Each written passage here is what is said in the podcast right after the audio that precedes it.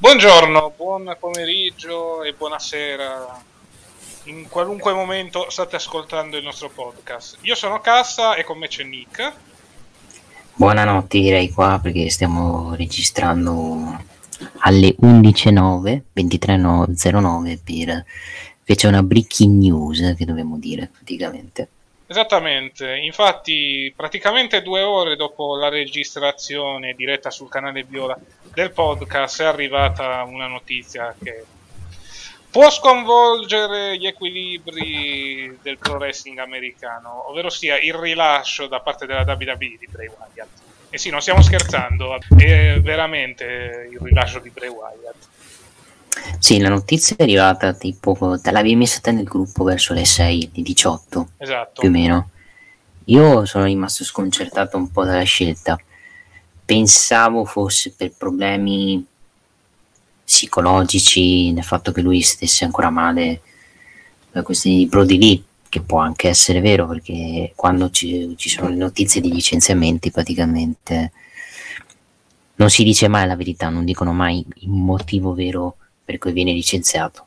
Si dice sempre o tagli il budget o, o altre cose praticamente, perché dalle news che leggo soprattutto mi sono strainformato praticamente il motivo per cui Bray Wyatt è stato licenziato si dice taglia, taglia il budget sì e anche questa notizia è abbastanza sconcertante perché parliamo di tagli al budget, si potevano tagliare alcuni jobber inutili, come ad esempio un Jackson Riker, un Elias. No, tagliamo Wyatt. Ma io sinceramente non ho... Ci vorrebbe veramente la gimmick, non ho parole, non impara mai Vince. Eh, sinceramente mh, il fatto che lui è sparito da tre mesi, quattro mesi, mi fa capire che veramente non avessero piani per lui. Poi io non so se lei, adesso dovessi, se riesce a condividere il tweet di Mickey James, che è stato vergognoso il tweet che ha scritto contro Alessa Bliss, dove mol, molte persone se la sono prese con Alessa Bliss per il fatto che gli, si di, le, dicono che gli ha rubato il personaggio a Wyatt. Se riesci a condividere così lo leggiamo sì, qua. Sì, mm, lo metto subito appena ecco qui. Mickey James Aldis, ricordiamo perché Mickey James è la moglie di Nick Aldis sì, perché molti fans se la sono presi, si sono scagliati come responsabile, se la sono presi con Alessa Bliss, anche in maniera vergognosa, minacciandola anche di morte sì. nei, nei social. Questo ti fa capire quanto stiamo vivendo in un mondo veramente di gente malata. Ecco qua. Allora, se vuoi, per chi ci ascolta, traduciamo un po' cosa ha scritto Mickey James. Sì. Io, Io parlo, penso che voi vogliate dire grazie mille per aver creato una così incredibile gimmick, una gimmick così cool e over, però noi non sappiamo come bucarla per bene. Quindi la diamo a qualcun altro, così possiamo fare ancora tutti i soldi da questa gimmick e lasciarti andare. Ah, mamma mia, mamma mia, quanto rosica Mickey James. Quanto sì, tra l'altro poi ha dovuto rispondere qualche, sembra, qualche ora più tardi. Eh, questo non è contro Alexa. Eh, no. Io l'adoro, è un incredibile performer che ha dimostrato di saper fare bene in un, nel ruolo che le è stato dato, lo fa sempre. Noi come artiste eh, prendiamo qualunque ruolo ci viene dato e lo trasformiamo in oro lui, lei, eh, loro hanno fatto questo. Che vi piaccia o no, eh, si dice. La verità la verità, ecco. Eh, si è dovuto giustificare per la cazzata che ha detto. Cioè, esatto. perché con questa cosa che ha detto praticamente ha lanciato ha lanciato diciamo un messaggio non positivo verso Alessa Bliss indirizzatamente praticamente quindi, cioè, a me dà fastidio i personaggi che devono spalare merda e per, solo per, man- per, per, per avercela con Vince McMahon. Ok, Vince McMahon ha fatto una scelta molto discutibile e, ne, e tra poco ne parlo anche di questa scelta. Però Mickey James, porca troia. Già i social sono, basta, sono cattivi con Alessa Bliss. ti, ti ci metti pure te veramente poi scateni questi, questi dei pensanti che poi si mettono a insultarla e giustamente lei deve bloccare, deve limitare la chat, soprattutto i bloccarli questi coglioni, perché non hanno una vita sociale, non, non fanno un cazzo e si sparano le seghe dalla mattina alla sera, sti qui. Questo, questo è il problema. Sul, sì. uh, vai, Sarebbe vai. dovuta essere un po' più attenta con le parole. Ecco. Sì, quello... Avrebbe dovuto avere più attenzione. Sì. Ma te che idea sei fatta su questo licenziamento? Vabbè, io mi sono fatto l'idea che la WWE, adesso dire del WWE lo sbando è un po' esagerato. Diciamo che queste scelte sono molto strane, molto molto strane. La scelta di licenziarlo così perché cioè perché leggo adesso tante notizie Fightful ha detto non avevano più idee su di lui secondo loro non, era, non vendeva più, quello non era vero perché le maglie di Wyatt vendevano tantissimo. Cioè, leggendo tante notizie, sì, molte notizie dicono una cosa e molte altre notizie, notizie dicono un'altra, ma la verità non si sa di mezzo. Tu che idea ti sei fatto? Qual la, qual, quale verità c'è di mezzo secondo te su questo licenziamento? Allora, partiamo da un presupposto. Wyatt mancava da praticamente il post WrestleMania riguardo mm. alla questione del personaggio di The Fiend.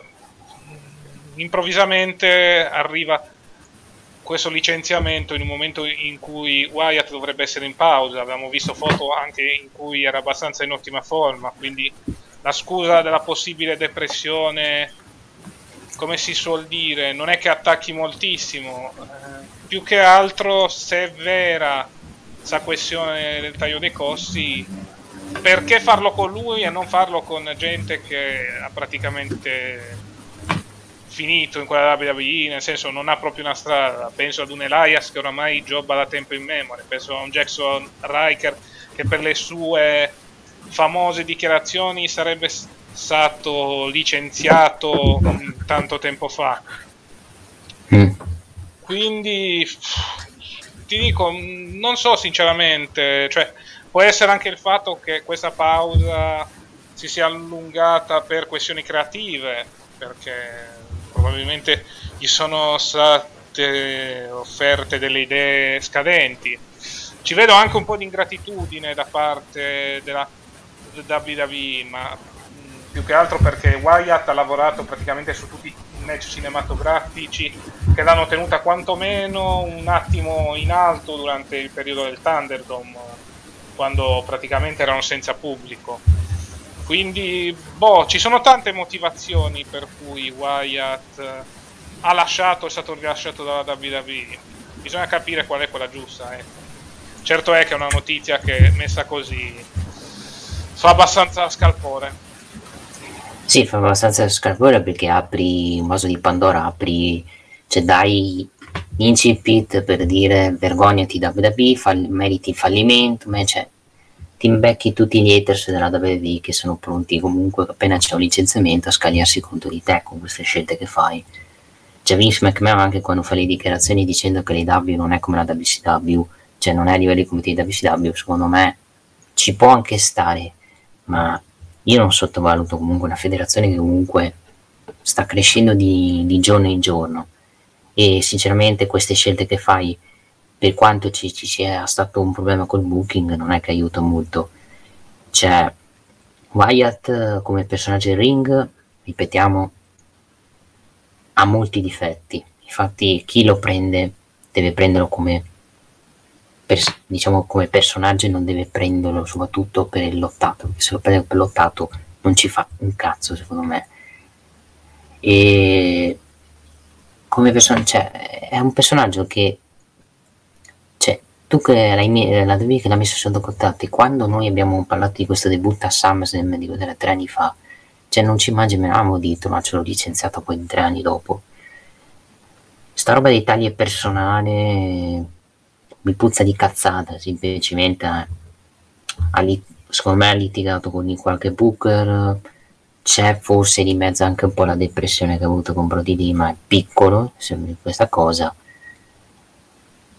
E basta, cioè, è una scelta molto bru, fatta così.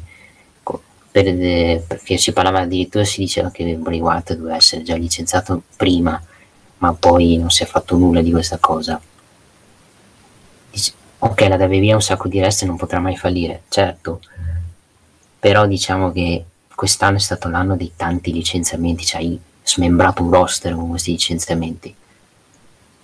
Sì, che sono stati 30-40 più o meno.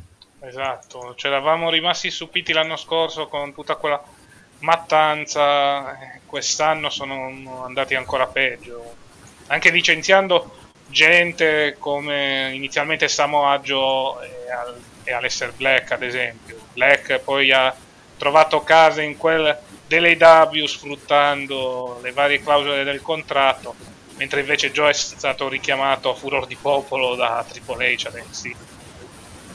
Sì, meno male perché adesso Joe adesso sta, si sta rendendo protagonista NST e, ed è sano al momento.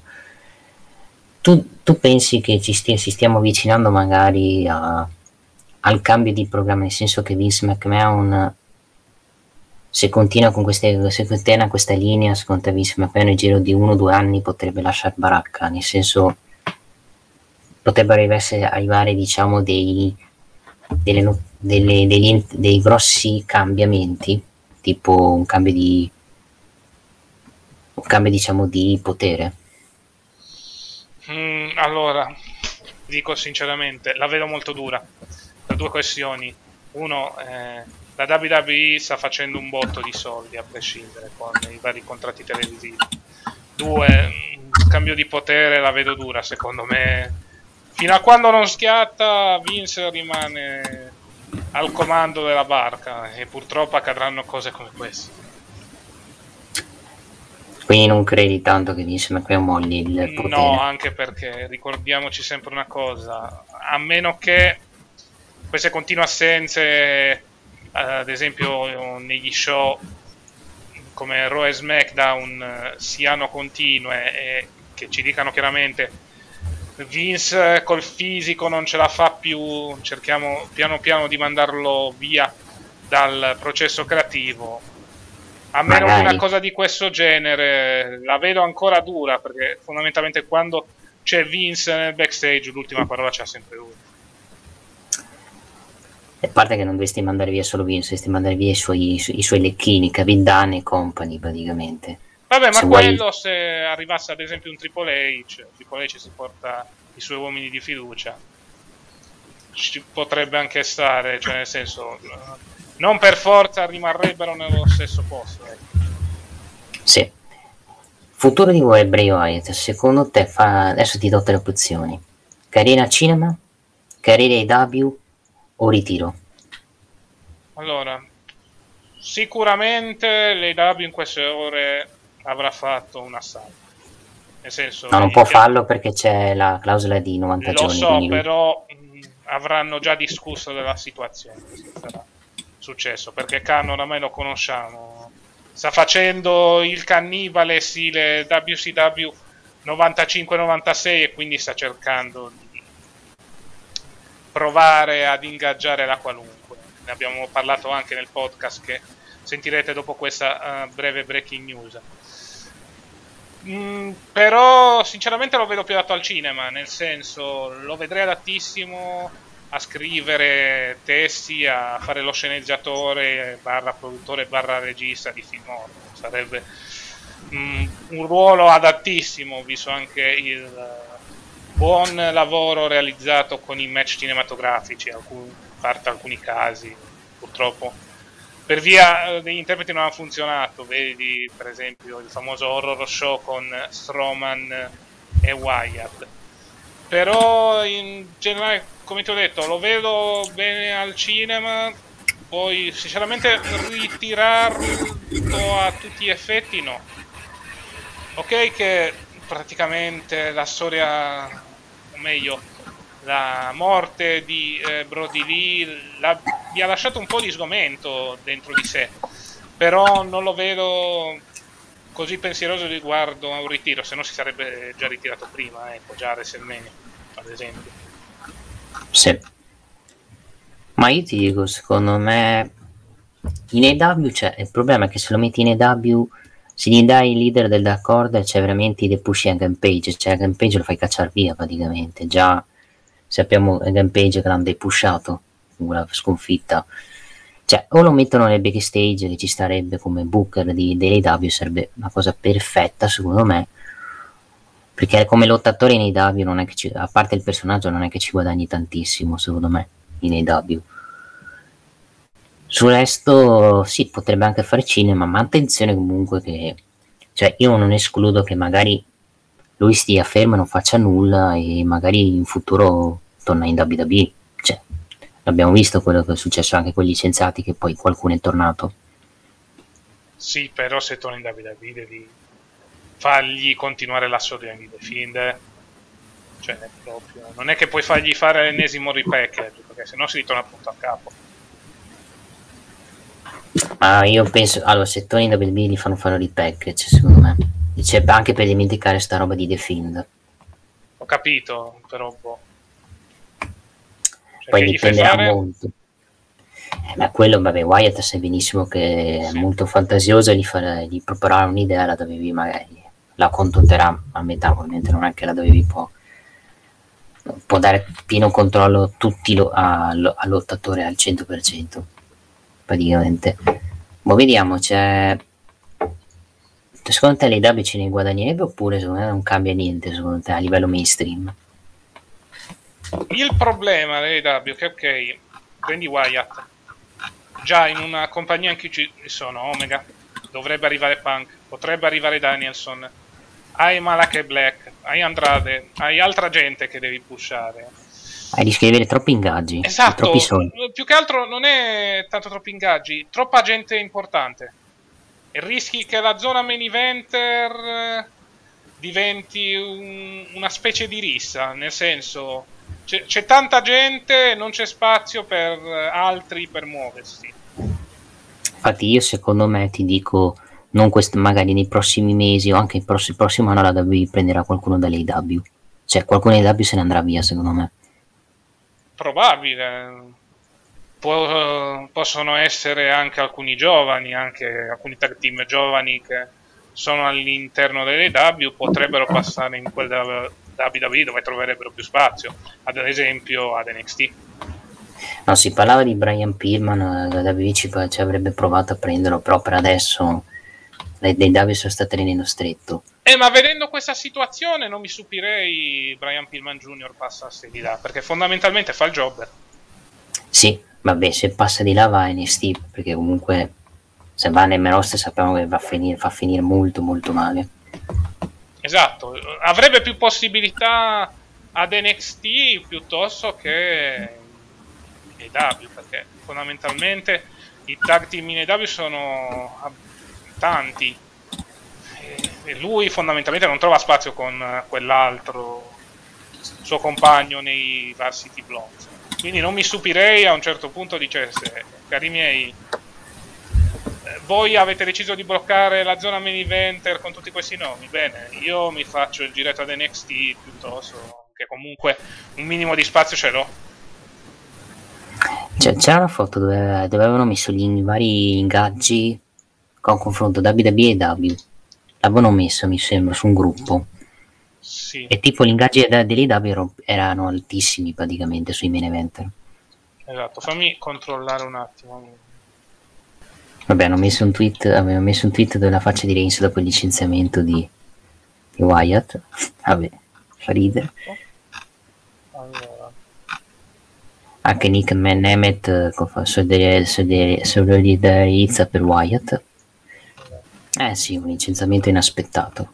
Diciamo, diciamo che sentivo puzza il fatto che non, si, non, non se ne avevano notizie del suo ritorno. Ma non, spera, ma non, non pensavo veramente che lo licenziassero così. Però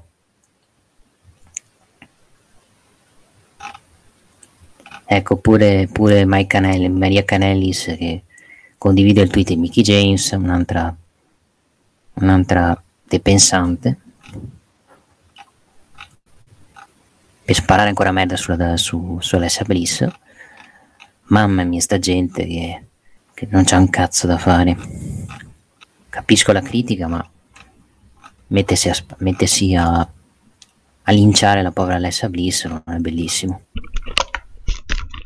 Quindi parlo di linciaggio mediatico soprattutto. Sì, mi avevi detto che nel gruppo avevano messo un confronto tra gli stipendi WWE e quelli W? Era, vabbè, però era il gruppo di Massi Sosson, quindi non so se Ah, ok, vabbè. Comunque stavi dicendo? No, che adesso c'è Mickey James praticamente, no, Maria Canellis praticamente ha così viso il post di Mickey James, che ha detto yep, brava. Cioè, lasciamo perdere. Un'altra grande intelligente. C'è un'altra che ha spalato merda su Vince, uh, cos'era un, ha fatto un tweet un, un giorno fa praticamente.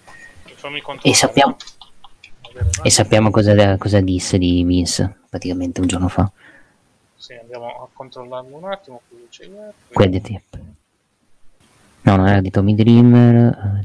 La mi sa che l'ha tolto, sta, sta furba. Eh, mi sa l'ha tolto. Fammi controllare eh. un attimo. Non è scema. Non è scema, dobbiamo dire. Ah no, è quello, è quello di 6 ore fa, mi sa, forse. Ecco, l'ho trovato. Ok, ho trovato qualcosa che... Okay. Sì, ma poi quando ti ha dato l'ingaggio, cara Maria Canelli, sei ricontenta. È andato addirittura ieri, mi sa. Sì, sì. Capire, ecco. Praticamente dice giocare con la vita delle persone è crudele.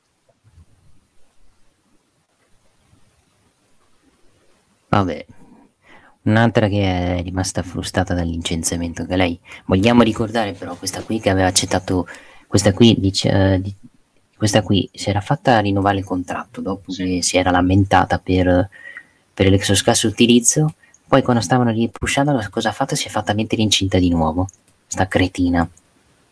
Sì. Quindi non è il, il, l'esempio giusto da fare per criticare Vince, secondo me.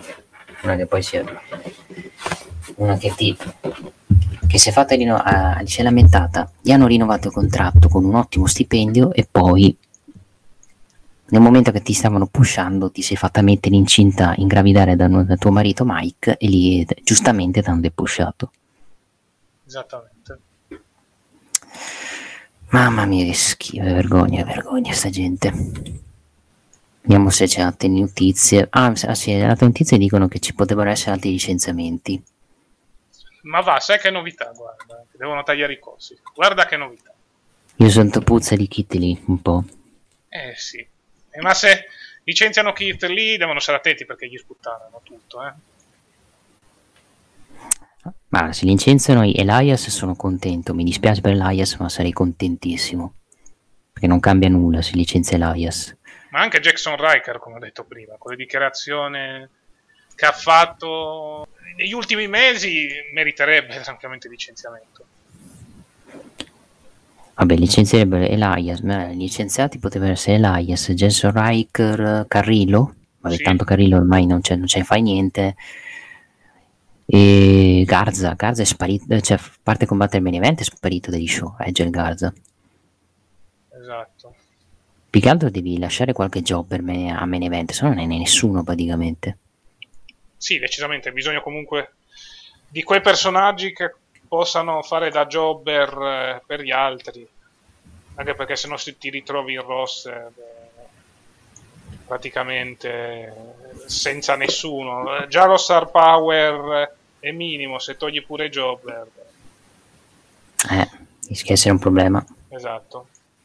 No, sen- no vedendo il, pod, il diretta che ha fatto Michele Posa, su Twitch perché ha fatto una diretta di sì. licenziamenti Bray Wyatt lui si è segnato diciamo i, le superstars e come le hanno sostituite. Timo, tipo Stroman licenziato sostituito con Homos. The Fiend licenziato sostituito con Carrion Cross teoricamente. Sì. anche se vedendo che è stato trattato di merda ma quello è un altro discorso. E poi chi era Lessie Evans che non è stata licenziata perché è incinta sostituita da, da Frankie Monet anche se Frankie Monet è NST ci ha fatto, diciamo che la WWE ha trovato i suoi doppioni, se vogliamo dire, quando si licenzia gente comunque i suoi doppioni li trova, perché sono quasi simili personaggi ha. E il doppione di Wyatt? Ho detto Corian Cross. Se quello è il doppione, uno che al primo match nel main roster ha giocato a Jeff Hardy, bene. Se, vabbè, dopp- sarebbe un doppione se mettessero Scarlett e approfondissero il personaggio, secondo me. Sì. Il problema è che non l'hanno ancora presentato come presentava in NST, quindi questi sono, questi sono i risultati. Esatto. Praticamente, mamma mia, una brutta giornata, cari, cari miei fans. A me non piace vedere la gente licenziata, la gente perdere lavoro, però successo e speriamo domani di non trovarmi altra gente tipo un kit lì o, e, o altre persone. Vabbè, se licenziano jobber di, dico sti cazzi. Diciamo che la WWE sta vivendo un periodo non bellissimo, sta, sta perdendo molta gente nel roster e tutti che dicono che le W se ne sta guadagnando, ok, a livello di nomi se ne sta guadagnando, ma devi stare attenta anche a quanta gente continua a ingaggiare, perché poi se poi non, con queste persone non fai un buon bilancio a livello di guadagno, poi tutto quello che hai investito rischi di perderlo. Sì, da una parte abbiamo una federazione che sta tagliando anche nomi importanti, visto quanto è accaduto con la pandemia. Dall'altra abbiamo gente che sta spendendo in lungo e largo e deve stare molto attenta, non solo per quanto riguarda i personaggi, ma anche per quanto riguarda il bilancio. Ecco. Sì. Hai la lista di quelli che hanno licenziato in totale? Così posso farti un'idea di chi può riprendere e chi non può riprendere, se ti ricordi. Di quest'anno? Sì, già sì, quest'anno totale tutto. Ok. Comunque ci sono rimasto male, comunque non, era uno dei miei preferiti Wyatt, perderlo, andare, via, andare via da WWE mi fa girare il cazzo, perché poi devo vedere nei W, nei W. Io diciamo sono un po' fan di WWE, eh, ho sempre detto. Sì. Allora, un po' la lista dei licenziati, ecco qua. Eccola qui. Allora, abbiamo avuto... Wyatt, vabbè, l'ha messo prima. Sì, poi, allora, il 2 giugno abbiamo avuto Santana Garrett, Buddy Murphy, Lana, Ruby Riot, LSR Black, Braun Strowman, e siamo già a 6. Mm. Poi vabbè, c'era tra parentesi Samoa Joe che poi è stato subito ripreso per quanto... Anche Zelina Vega tolto. Esatto, Zelina Vega, ma Zelina Vega era praticamente l'anno scorso, era stata licenziata. Poi eh, il, sì. il 25 abbiamo avuto Matt Martell e Chase Parker, August Gray, Tony Nese, Aria Davari, Tyler Breeze, Fandango e Kurt Salion, mm-hmm. i Bollywood Boys.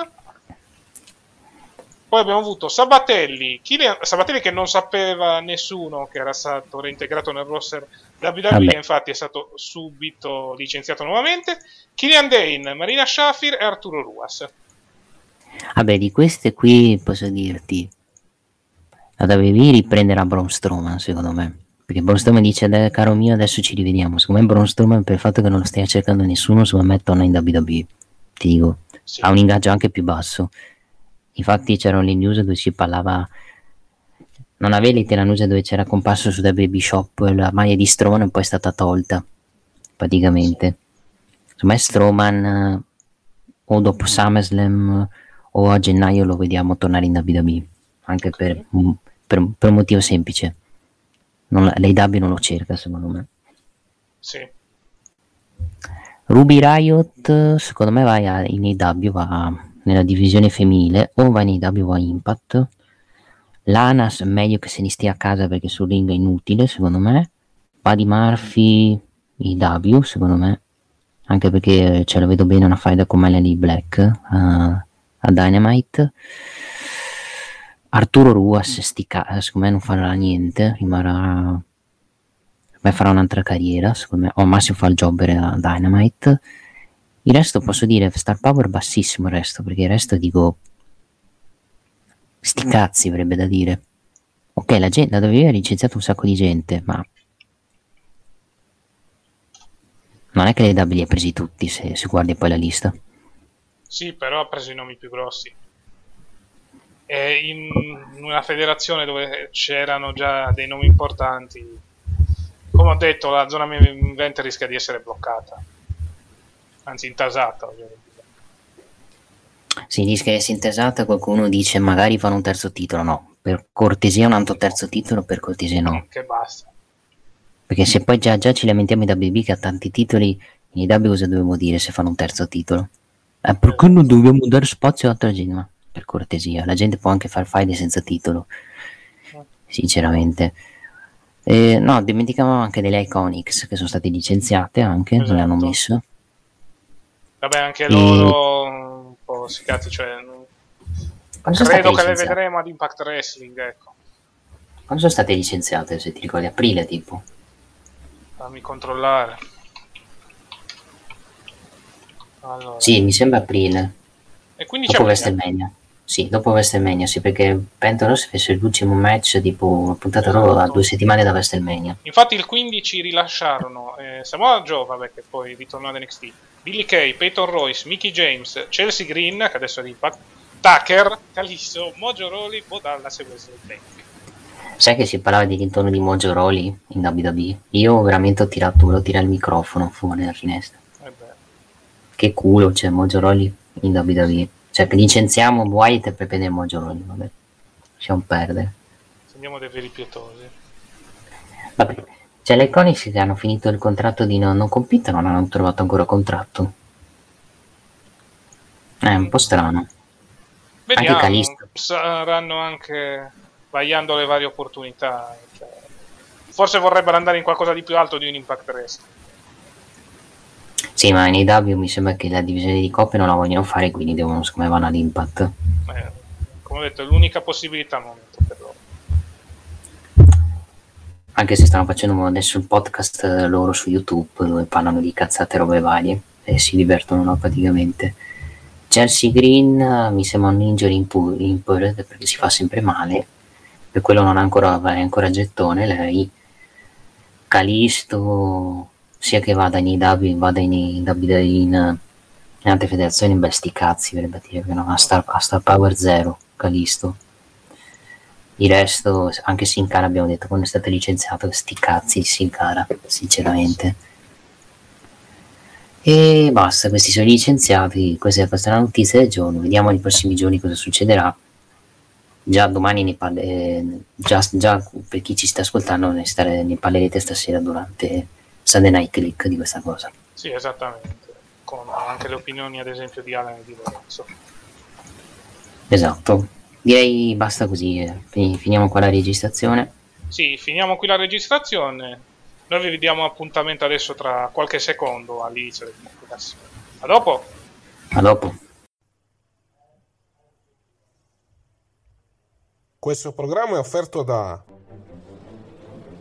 No, no, io non sono morto, io sono l'immortalità. Sono il conte Dracula.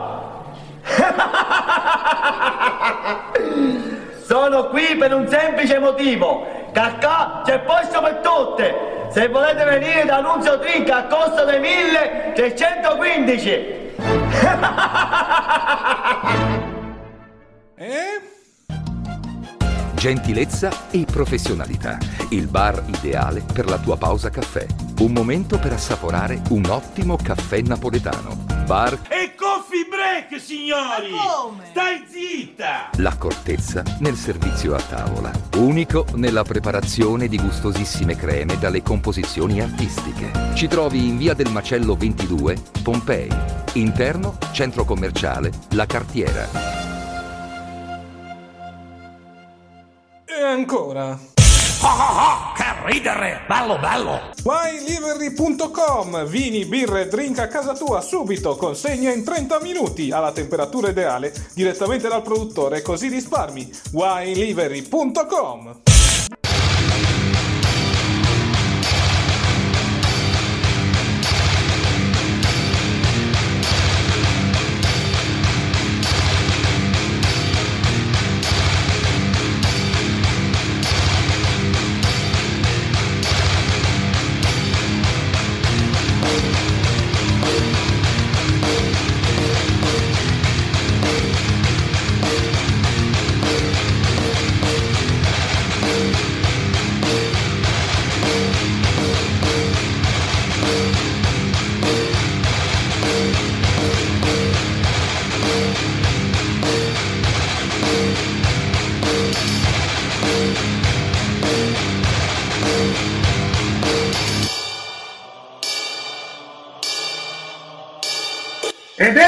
qua, domenica 1 agosto 2021. Un saluto a tutti e benvenuti al podcast ufficiale targato Chiesa del Wrestling. Io sono Cassa e con me ci sono Nick.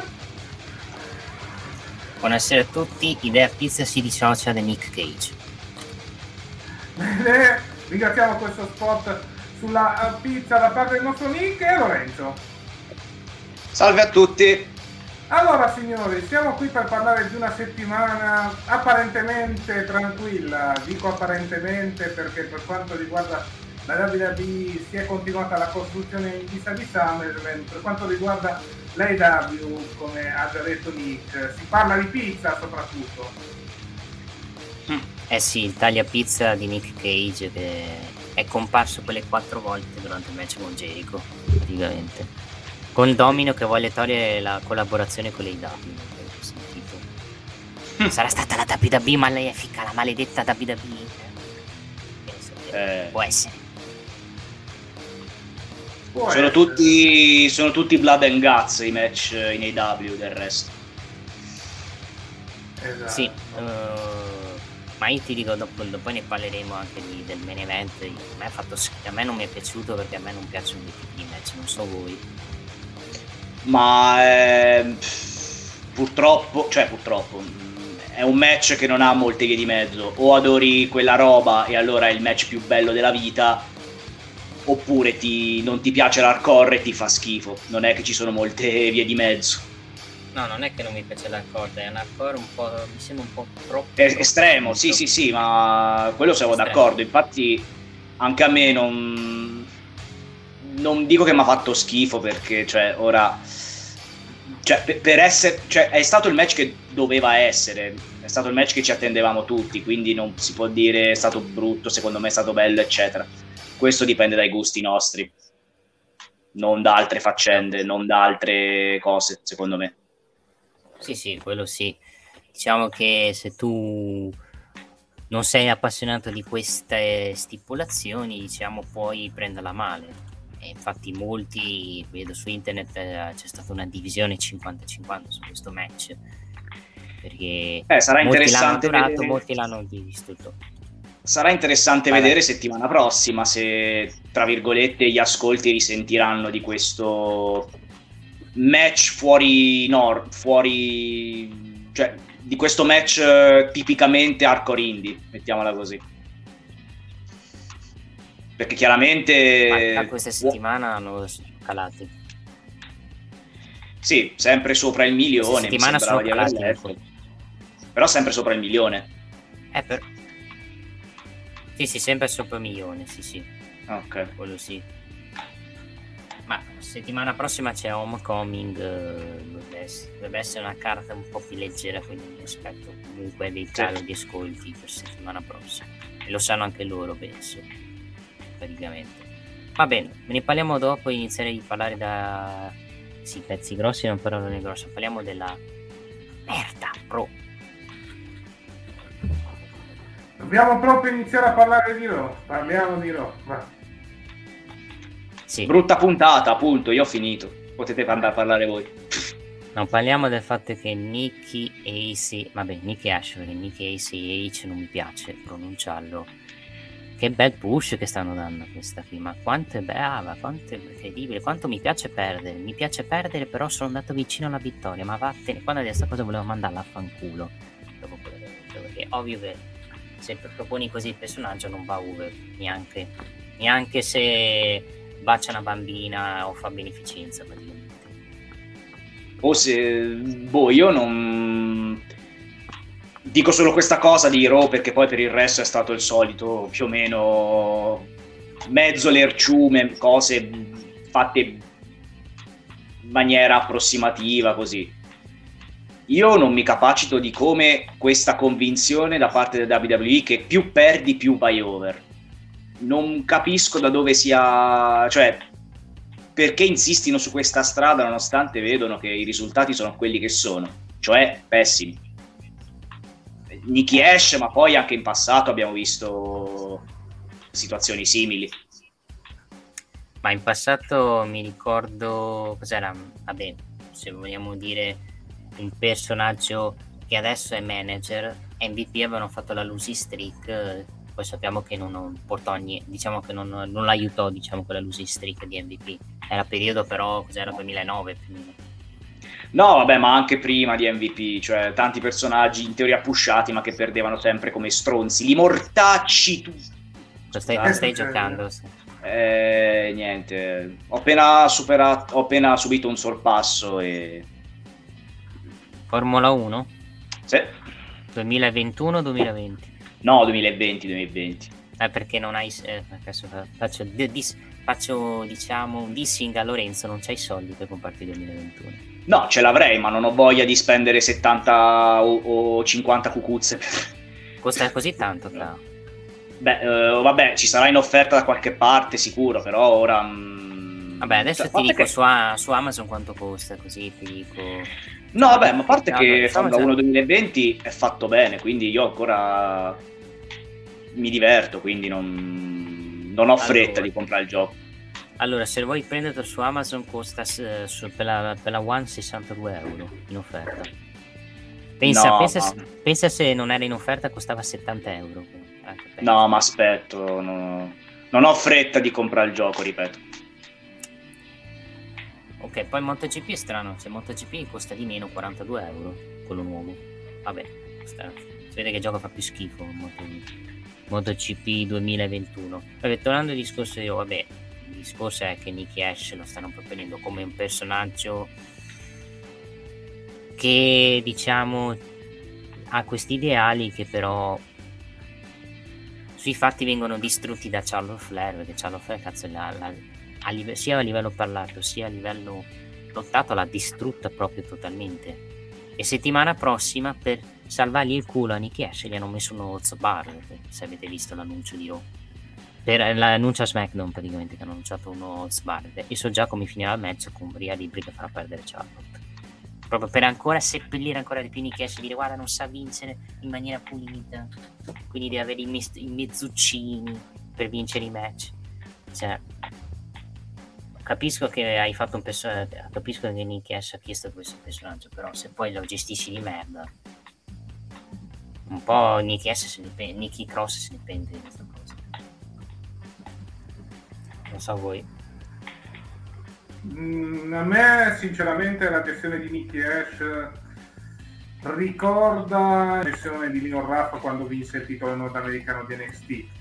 Durò praticamente giusto il tempo di un takeover eh, e praticamente poi ritornò, non dico quasi nei nostri cazzi in generale, ma poco ci mancava, ha fatto giusto una buona faglia con Isaiah Swerve Scott la differenza tra i due è che comunque Dio Raff durante quel periodo era stato comunque portato in alto. Qui Nicky Ash, ok, ha vinto il titolo e viene subito seppellita. Cioè, gli è stata data la valigetta per fare un incasso immediato che non si faceva da tanto tempo e quindi si è deciso di fare così. Il problema è che da lì in poi la dovevi comunque pushare e rendere credibile. Ad oggi, vedendo quanto accaduto nell'ultimo Raw la situazione è abbastanza brutta per l'ex membro dei Semiti, più che altro perché se al primo match da campionessa perdi subito contro Charlotte, eh, vuol dire che non ci puntano così tanto, cioè gli hanno dato il titolo, però a SummerSlam lo perde abbastanza agevolmente. No, secondo me vi mantiene SummerSlam.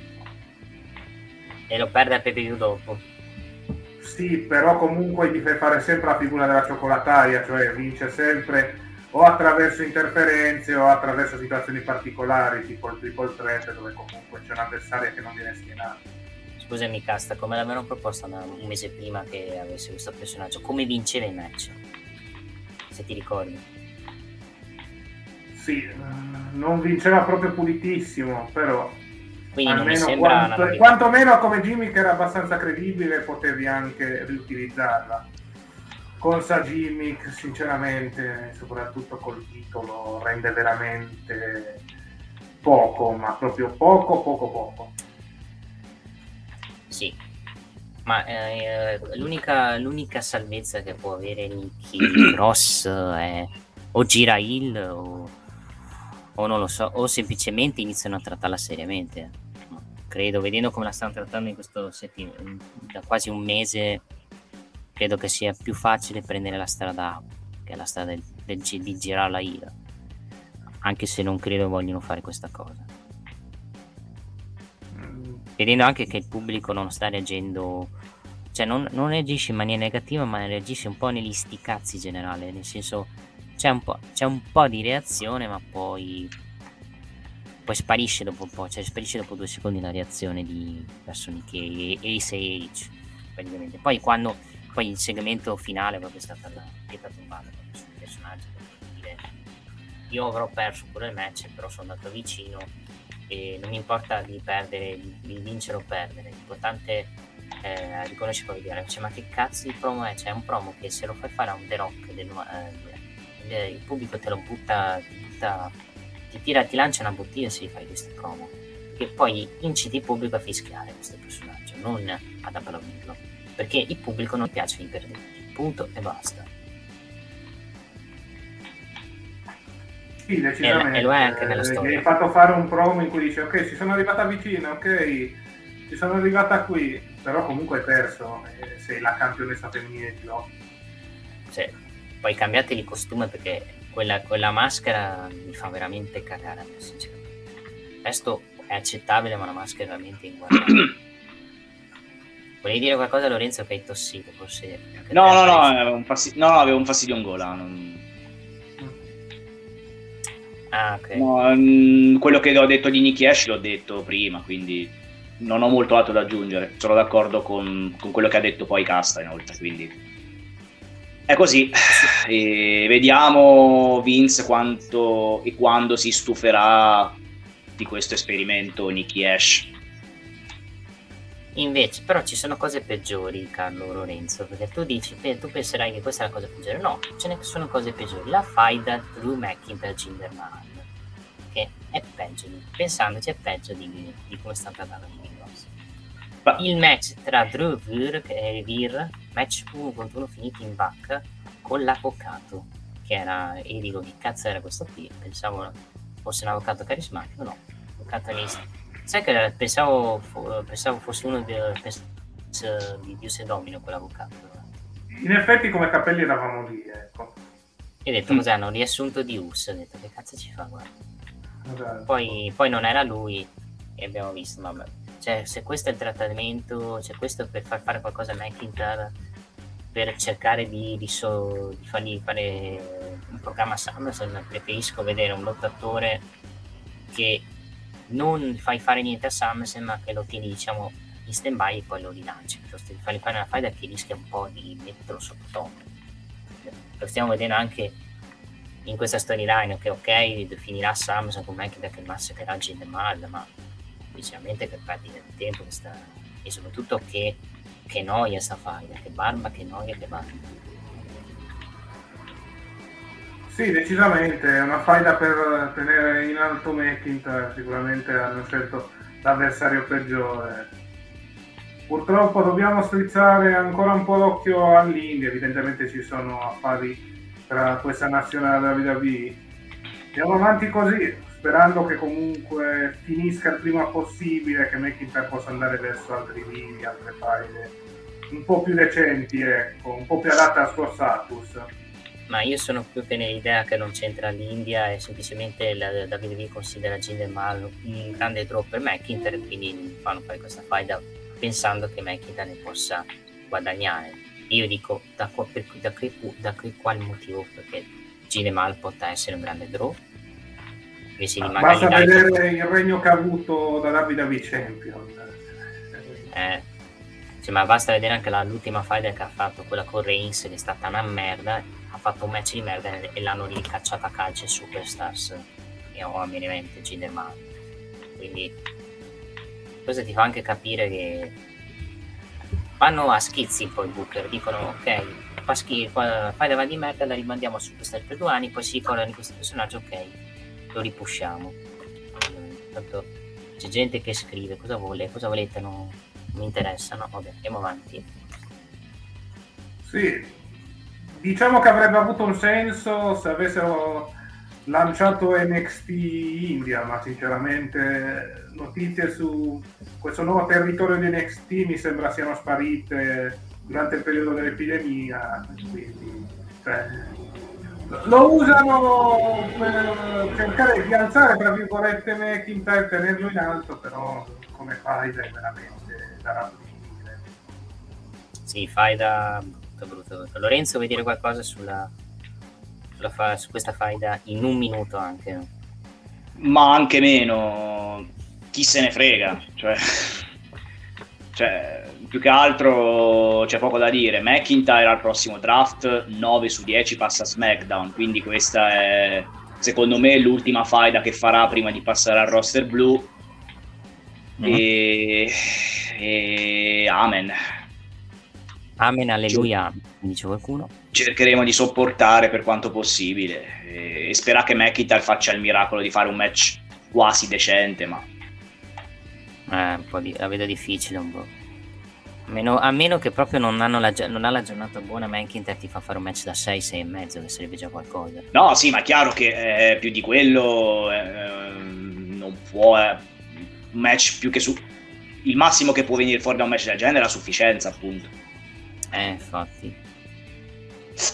Ok, uh, dopo questa fight, uh, dopo questo abbiamo citato vabbè, Lashley con Lashley che squascia Cedric Alexander e Shenton Benjamin, vabbè, è palese che proprio stanno copiando un po' la, quasi la storyline di Reigns, uh, Finn Balor e poi citeremo un po' di SmackDown con lei Lashley si dis- che si disinteressa Goldberg e Goldberg tornerà settimana, tornerà settimana prossima per rompere le palle a Lashley. Io dico sinceramente io sono l'idea che comunque Lashley vincerà questa faida perché Goldberg per un motivo o nell'altro, ok, può vincere il titolo, ma poi il problema è il post. Non hai nessuno. Se vince Goldberg non hai nessuno da mandare conto credibile. Quindi, e non hai, diciamo, la, il pericolo che possono fare un dream match con una persona. Perché Raw sinceramente di dream match non, può, non ci sono in questo momento per Goldberg. Perché McIntyre l'hai già fatto alla Royal Rumble. E il resto del roster ha uno status talmente basso che se va contro Goldberg perderebbe in un minuto quindi tutte, secondo me tutte le strade portano... Adesso questa spero non sia una gufata, ma se sono intelligenti portano ad essere a battere in tre minuti Goldberg, secondo me, come ha detto Bischoff in un suo podcast. So, vai Lorenzo? No, sono d'accordo con te. Mm, succederà, si spera bene o male quello che è successo alla Rumble fra McIntyre e Goldberg. E può anche andare bene così tanto non c'è nessuno all'orizzonte pronto per Lashley, tanto vale, tanto vale fare così. Poi un'altra cosa positiva, le cose positive importanti ce ne sono state, tipo Damien Priest contro Shimus che è stato un match abbastanza buono, match, ormai adesso hanno questo termine one contenders match, io ma hanno copiato l'AW un po' perché l'AW faceva anche queste le, faceva l'elimination match dove si vinceva e andavi, avevi la title shot. Però questa cosa la vedi solo a Raw in questo periodo perché a SmackDown questa cosa non la stanno facendo più grazie a Dio perché si sono resi conto ma meno, ma, ma meno male. che è una puttanata. Poi che cazzo c'entrava a mettere un one contest match tra Charlotte e Nikki se Charlotte aveva già la title shot? Perché? vabbè. Misteri della vita che non capiremo mai perché hanno preso Samoa di fare i number one contenders match col campione dentro. E c'è il contender che ha um, praticamente pinna il campione, però sai già che il risultato poi del prossimo match, ossia che il campione di rifa di rapa mantiene. Quindi boh, non è che piacciono anche a me queste stipulazioni e questa idea che ha avuto la WWE. Sì, neanche neanche a me, diciamo ci poteva stare, ma l'esecuzione è fatta, fatta, fatta con i sandali. Esatto. E bisognerebbe, secondo me, o la togli semplicemente, o la cerchi di farla in un'altra maniera, senza, uh, senza dover fare ogni match un match per quando stai nel match. Con Damien Pristimus ci sta perché hai dato, una, hai dato il motivo per dare una title shot a Damien Priest, con altre cose no, sinceramente, Se, secondo me poi, vabbè, Demi Prissimus, match della serata. Un bel match insieme a John Morris e Riddle, sono stati messi a serata, ragazzi, e credo siete tutti d'accordo. Sì, decisamente. Sì. Un buon incontro. Siete d'accordo che torna Randy Orton settimana prossima a salvare Riddle dall'attacco di, di Homos Styles, visto che ci sarà Riddle Homos settimana prossima? Direi di sì. Eh a meno che non hanno la brillante idea di far squasciare Homos, eh, cioè a meno che non, non, hanno la brillante idea di far battere in maniera strapulita, uh, di far stravincere Homos contro Riddle, ma Dio spero di no.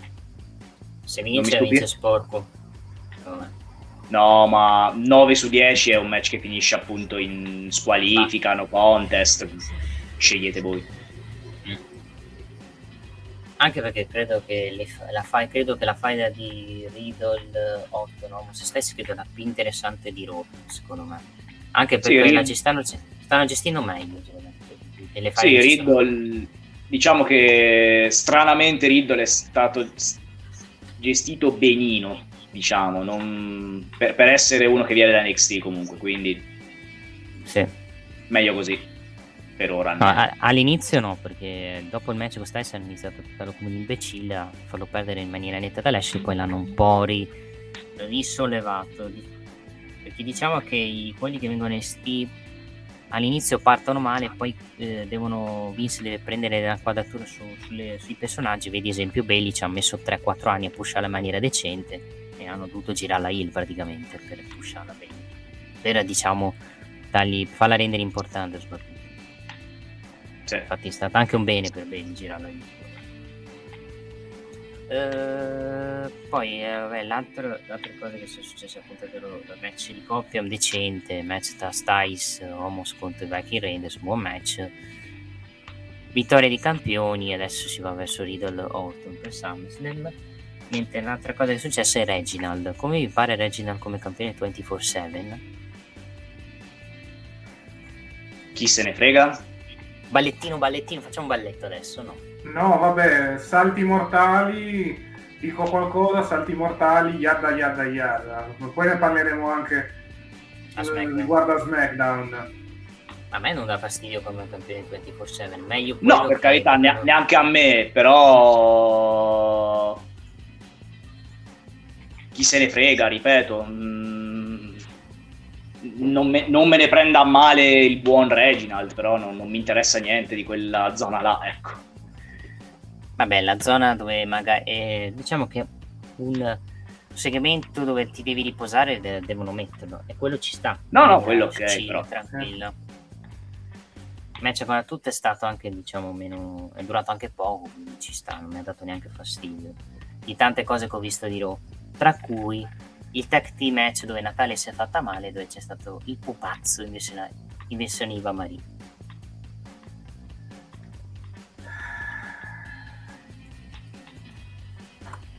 Silenzio di tomba di cast. No, beh, io sono l'illusion, sì. Cast io sono solo contento che questa roba sia lontana dal titolo femminile. Punto. Meglio, meglio così piuttosto che mandarla per il titolo, meglio di fare, sta, fare ste fight anche se a me non piace. Però. Sì, a me dispiace solo per una cosa che si sia infortunata a Natale da quel partito. Pare che non è grave, pare che non è grave. Quindi potrebbe... Poi vabbè, vedendo anche come stanno trattando i tiri proprio femminili, anche se sta ferma tre settimane, sti cazzi, verrebbe da dire. Sì. Decisamente. Detto questo, continuiamo con questa storyline. Nel frattempo, Bray Wyatt si fa vedere abbastanza in ottima forma, ecco. Sì, Bray Wyatt è cos'è dimagrito, ma è stato un po' dimagrito. Non è sì. grasso come, come l'ho visto. No, credo sia più che altro massa muscolare. Ecco. Vediamo se torna, cioè, non si sa niente di Bray Wyatt. È un bel mistero il personaggio di Wyatt, il motivo per cui è sparito nel show. Le prossime eh, settimane... È la WrestleMania che non lo vediamo. Eh sì, no, ha meritato essere elemento post WrestleMania che ha fatto quella roba. Ah. Poi è sparito praticamente dalle scene. Uh, parliamo di un altro personaggio che era scomparso e non si sapeva il motivo, Kitty, che è stato squasciato da Kerion Cross con Kerry Cross che doveva perdere in origine un altro match con Jeff Hardy poi Jeff Hardy ha preso il covid praticamente e quindi si è evitata questa cosa ma io ho anche la mia ipotesi che se fosse successa nuovamente una cosa del genere il triplo avrebbe distrutto l'intero ufficio di Sì, penso di sì. Ma uh, cosa pensate a sezione Kitty? Cos'ha Kitty lì che dirà fra, due setti- fra poche settimane su Twitter o su altri social? Cos'è successo che l'ha portata a nascondere questa cosa che poi annuncerà? Parto da te, Casta e poi Lorenzo, intanto che mi alza. Per prendere aria. Sinceramente ho tante ipotesi su questa situazione di Kitty perché mh, mm, si dice che sia scontento della situazione, ci mancherebbe visto le due sconfitte consecutive ricevute dal suo ritorno in quel tiro, però comunque c'è il mistero sulla questione della sua lunga assenza, ovviamente da Elimination Chamber in poi.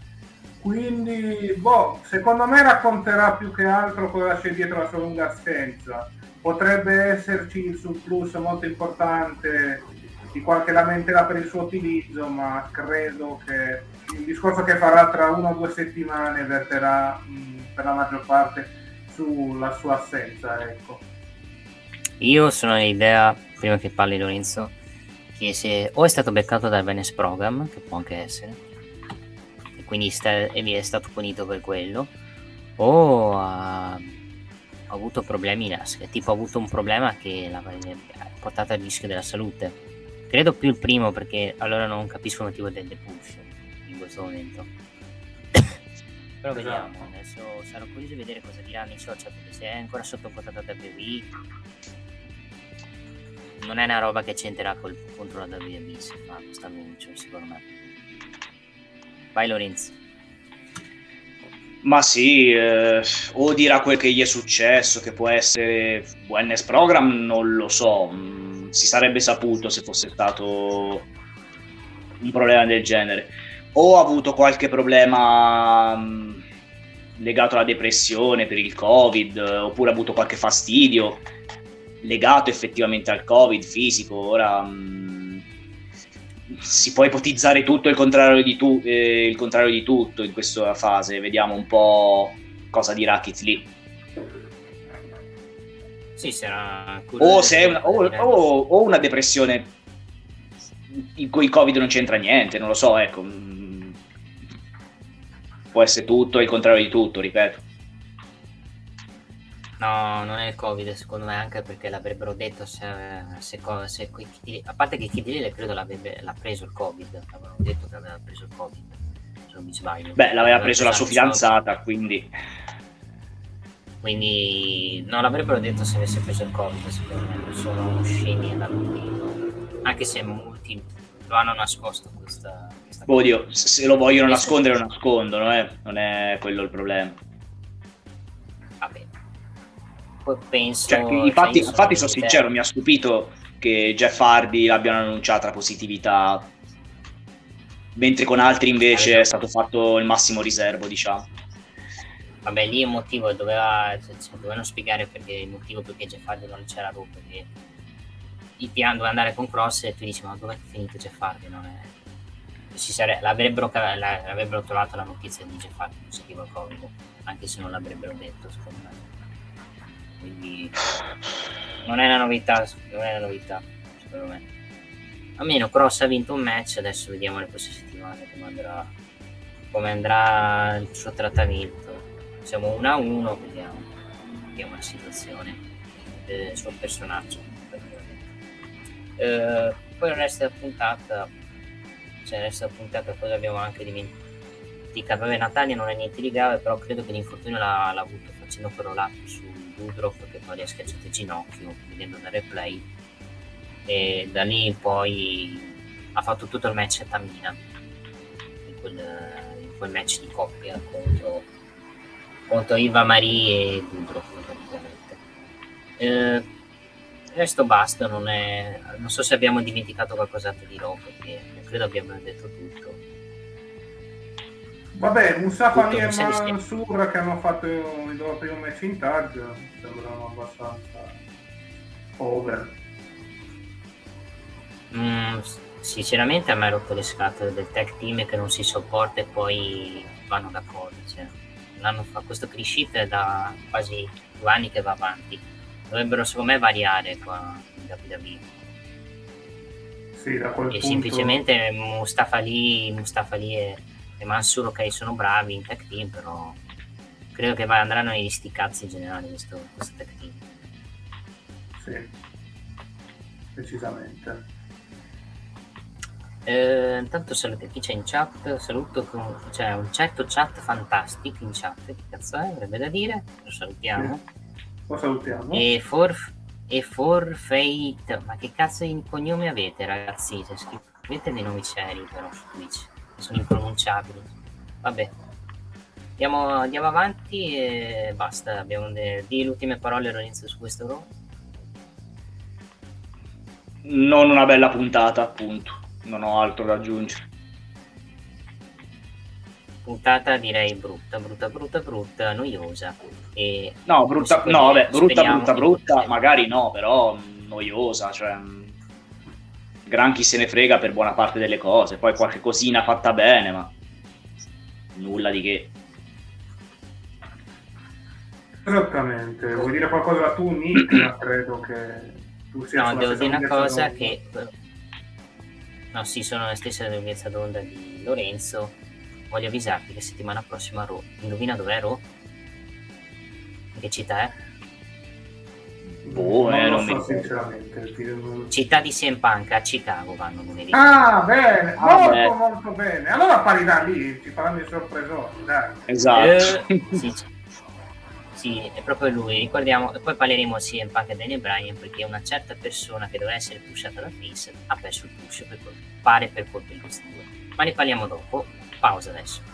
Esatto, 20 secondi di pausa e poi iniziamo a parlare dello show del martedì sera, ovvero sia WWE NXT. Gentilezza e professionalità. Il bar ideale per la tua pausa caffè. Un momento per assaporare un ottimo caffè napoletano.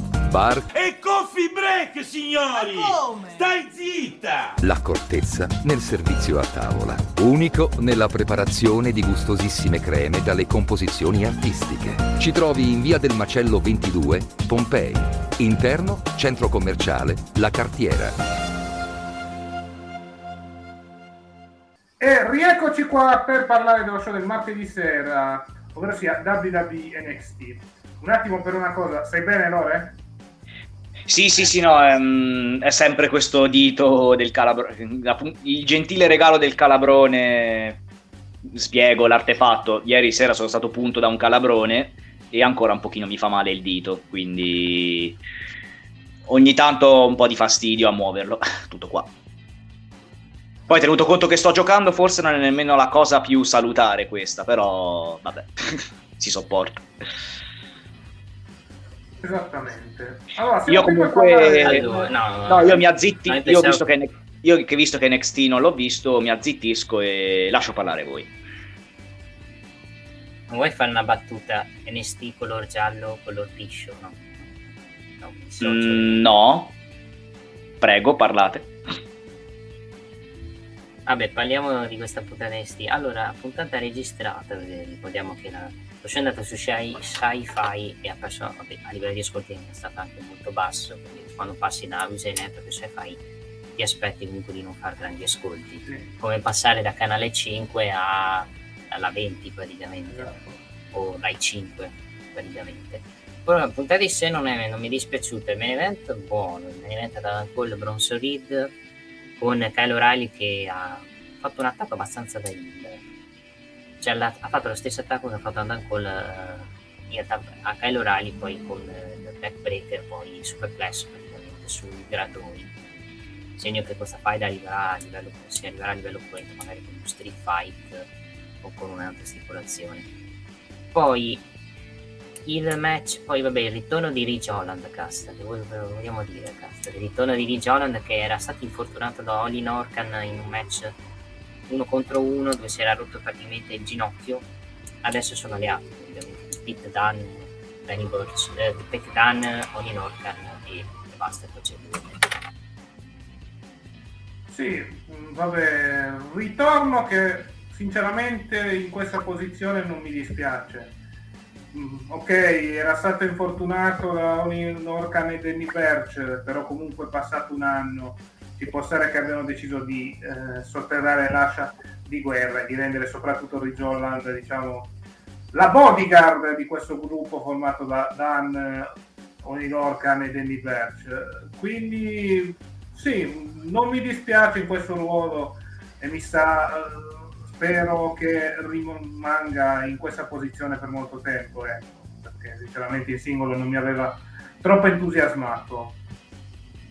Sì, Ridge Holland come a livello, a livello di fisico buon, un ottimo fisico, un lottatore che a NXT UK non mi ha mai fatto una grande impressione, aveva il personaggio del, poli, del, polizio, del poliziotto inglese col manganello, poi resto NXT ha avuto poco tempo per esprimersi perché si è fatto male subito tre settimane dal debutto dove doveva andare in faida con Adam Cole con la faida con Pat McAfee di mezzo. Poi dopo non se n'è fatta nulla per via di quell'infortunio dove lui aveva aiutato Pat McAfee dandogli anche una era una non era una Mercedes ma era Lamborghini tipo una macchina in storyline praticamente.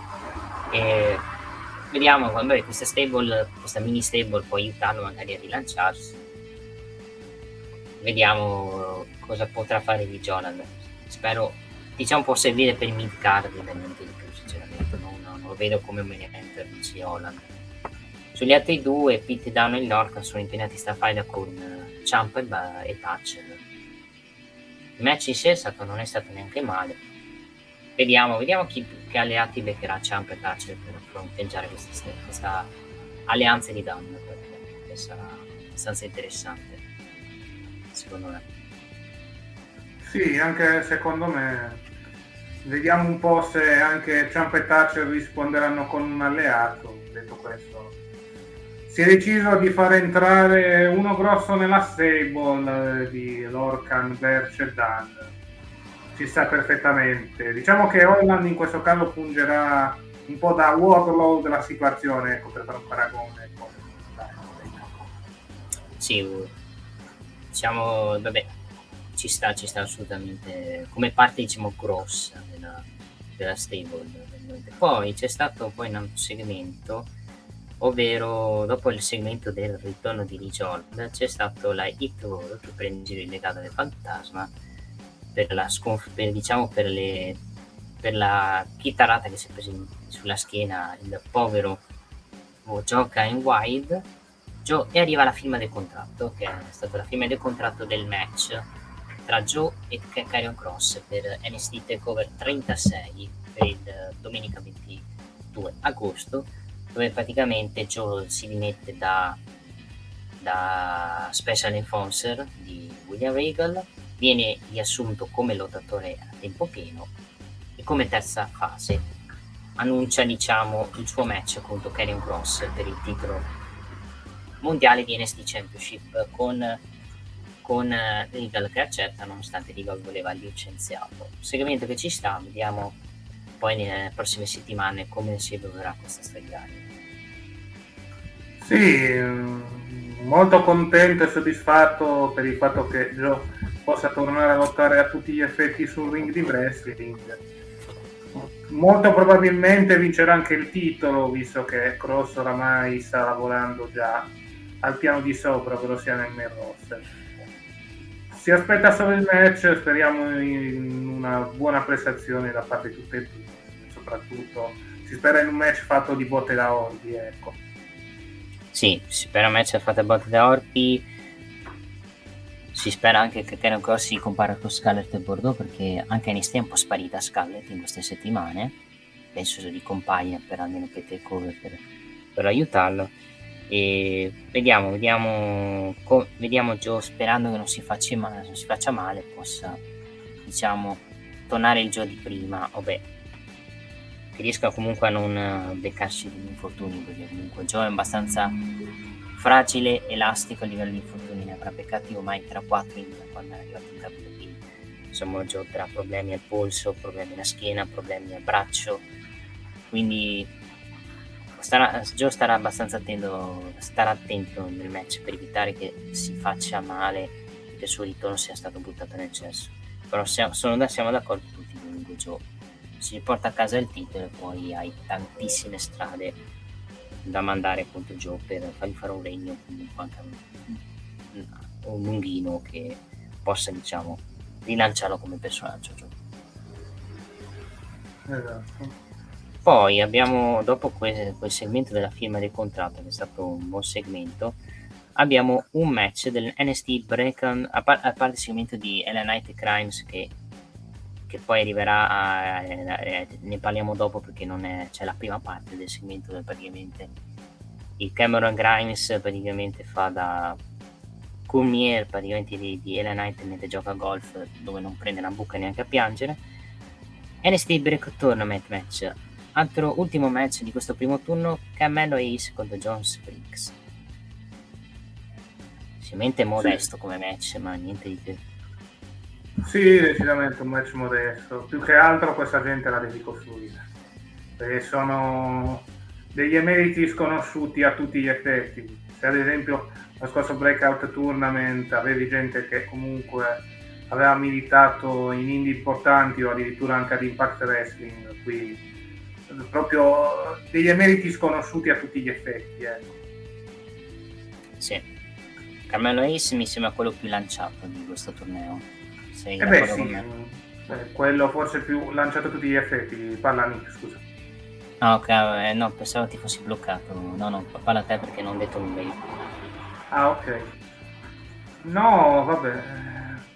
È il più lanciato anche perché l'hanno lanciato bene già nelle settimane precedenti al torneo, ad esempio con l'Open Challenge eh, di Kushida per il titolo dei pesi leggeri e poi anche nel famoso incontro con Adam Cole, quindi ci puntano pure tanto. Se devo eh, mettere i miei 2 euro su chi potrebbe vincere questo torneo, ti direi Carmelo Hayes è uno dei favoriti. Sì, se la può giocare con, con, con l'altro, quello, con Odyssey, adesso mi ricordo il nome, quello grosso, quello di colore, molto bravo. Sì. Però si chiama Odyssey Johnson. Odyssey Johnson perché ha un nome un po' difficile da ricordarsi. Sì. Che mi sembra un, bron- un Bronson Reed, un simile Bronson Reed. Lui. Sì, l'idea è quella, sì, Odyssey Jones. È, è praticamente un rip-off di Bronson Reed. È, eh, diciamo che come look però assomiglia molto di più a Mark Henry, ecco. Sì. Poi, vabbè, dopo questo match per il torneo, io ripeto, sto torneo sinceramente ha una star power così basso che e non, purtroppo finisce negli sti cazzi sti match purtroppo. Esatto. Torniamo sui campi da golf con uh, Ena Knight che sbaglia un altro tiro facendo finire la palla nel lago, con Grimes che va a recuperarla, con poi Teddy Biase che gli chiede cosa stia facendo.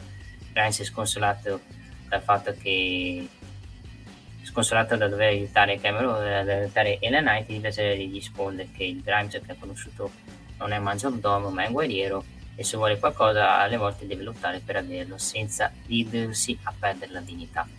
Poi nel segmento dopo praticamente Ellen Knight sbaglia e scommette 20.000 eh, dollari con eh, i, i Blitz Young Veterans buttando il pallone fuori dalla book, fuori proprio ancora in acqua praticamente, stavolta però a tirare la pallina è Cameron Gass che è una pallina d'oro, però nel tentativo di tirare la pallina becca le parti basse del povero Knight e poi lo becca in testa e, e praticamente oltre a far buca Cameron Grimes poi tira, lancia praticamente il, il bastone ai due di Grants e Disney Manager dicendo che sono stati loro due ad attaccare il Knight e seguente finisce là con, il, e con Cameron Grimes che dice mi piace giocare a golf è così divertente eccetera eccetera.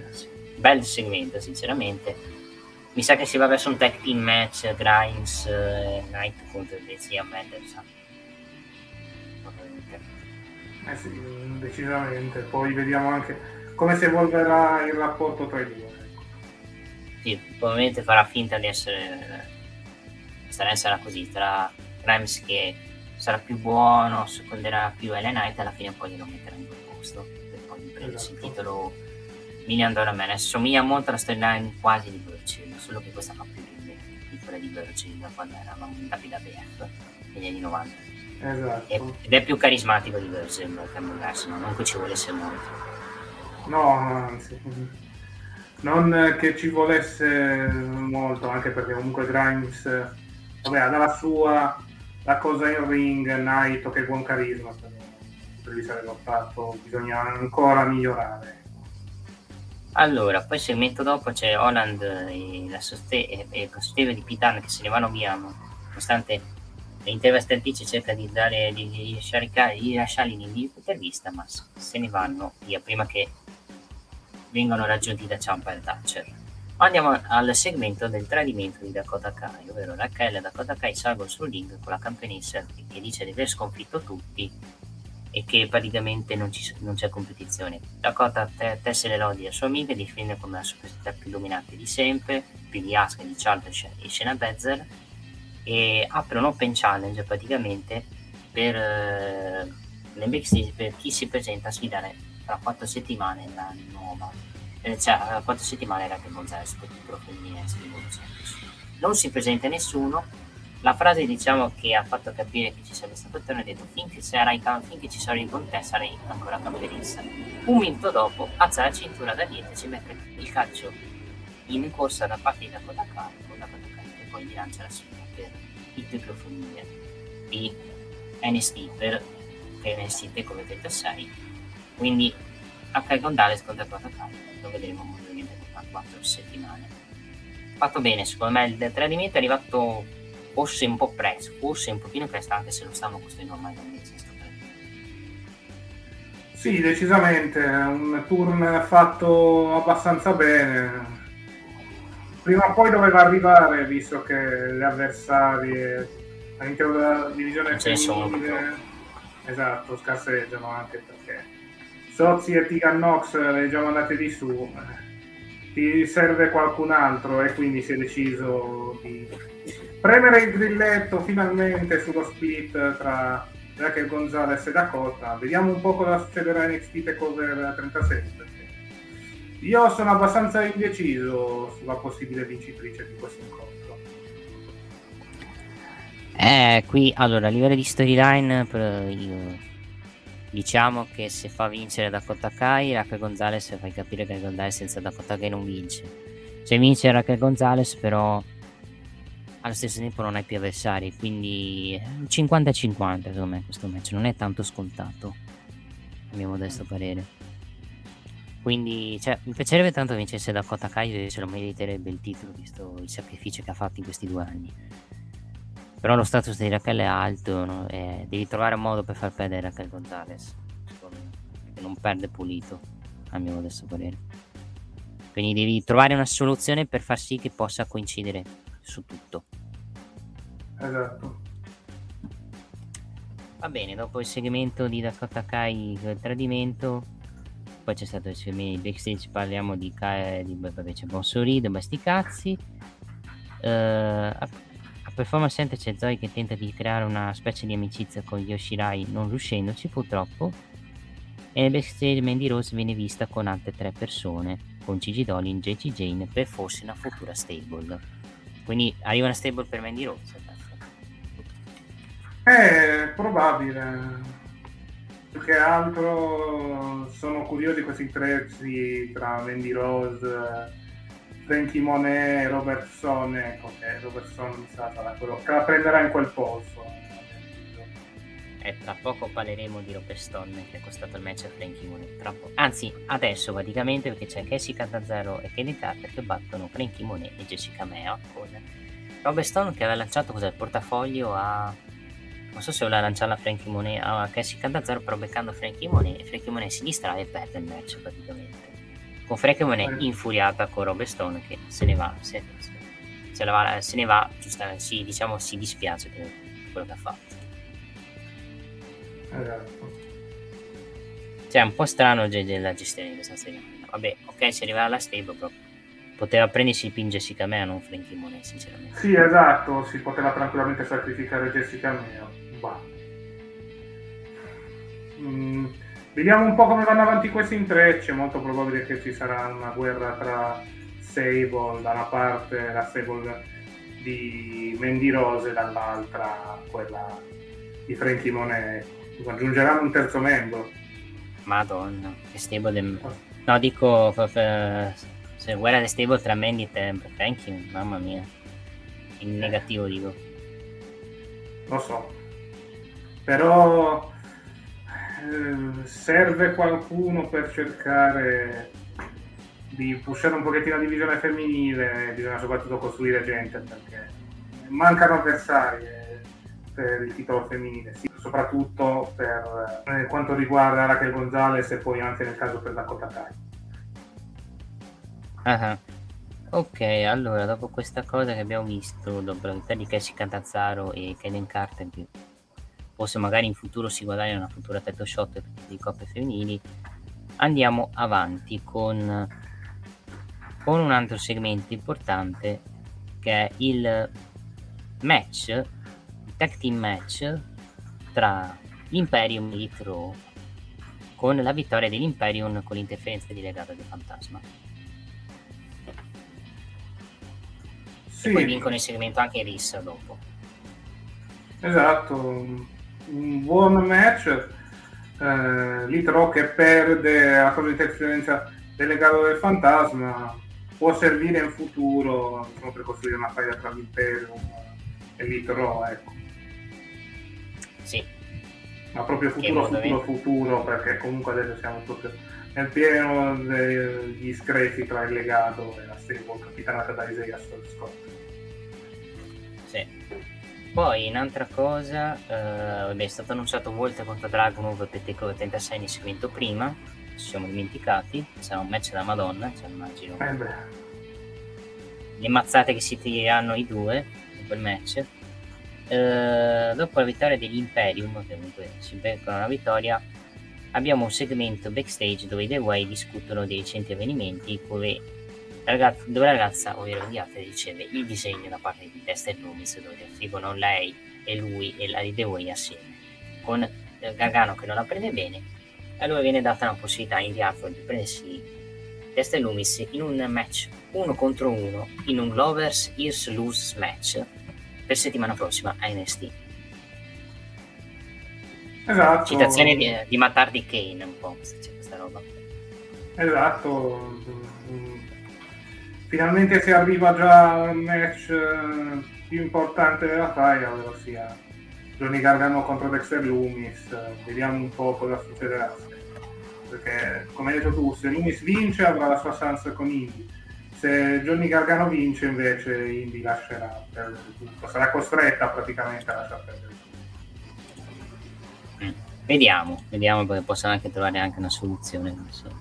Esatto, ci sono varie soluzioni che possono utilizzare, specialmente con un pazzo come Luis, in giro sì. naturalmente. È stato reso ufficiale e poi c'è la terza espressione abbiamo detto di golf e It's time to main event basta perché Reed contro Adam Cole match modesto, buono ripeto sempre, pubblicità rompono un po' le palle nella qualità del match no?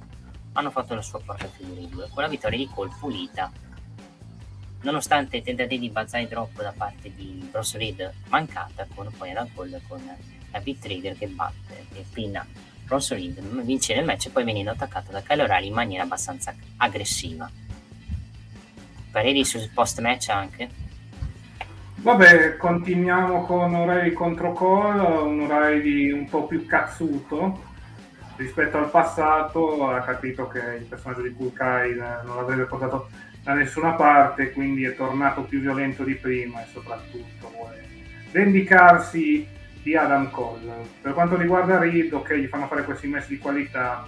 Vediamo se hanno piani per lui per rimanere ancora ad NXT oppure anche il Colossus eh, andrà al piano di sopra, ecco. Io penso vada più al piano di sopra questa che è di piani. Esatto.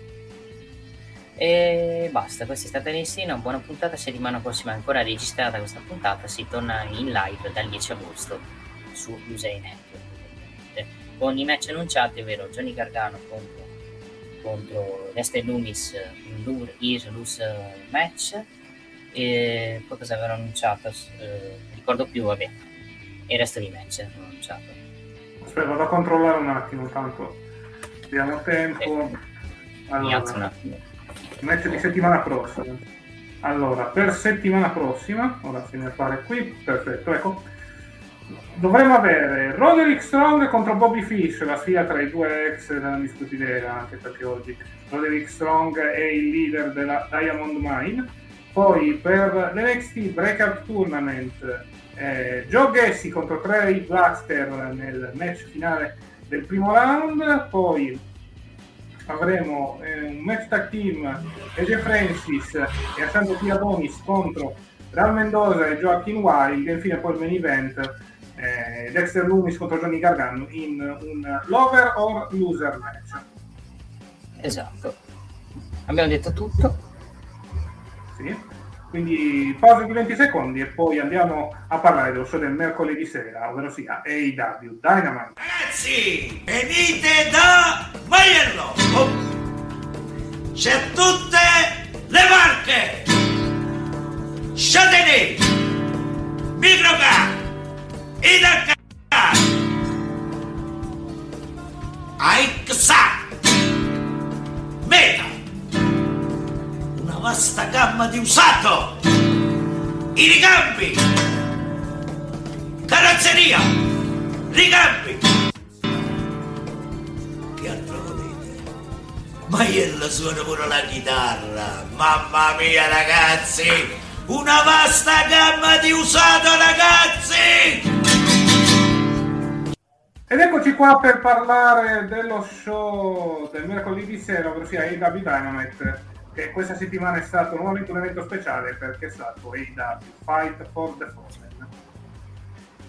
Vai, voglio lo sfogo definitivo di Casta contro l'AEW per quello, per, il, per quello che è successo nel match iniziale.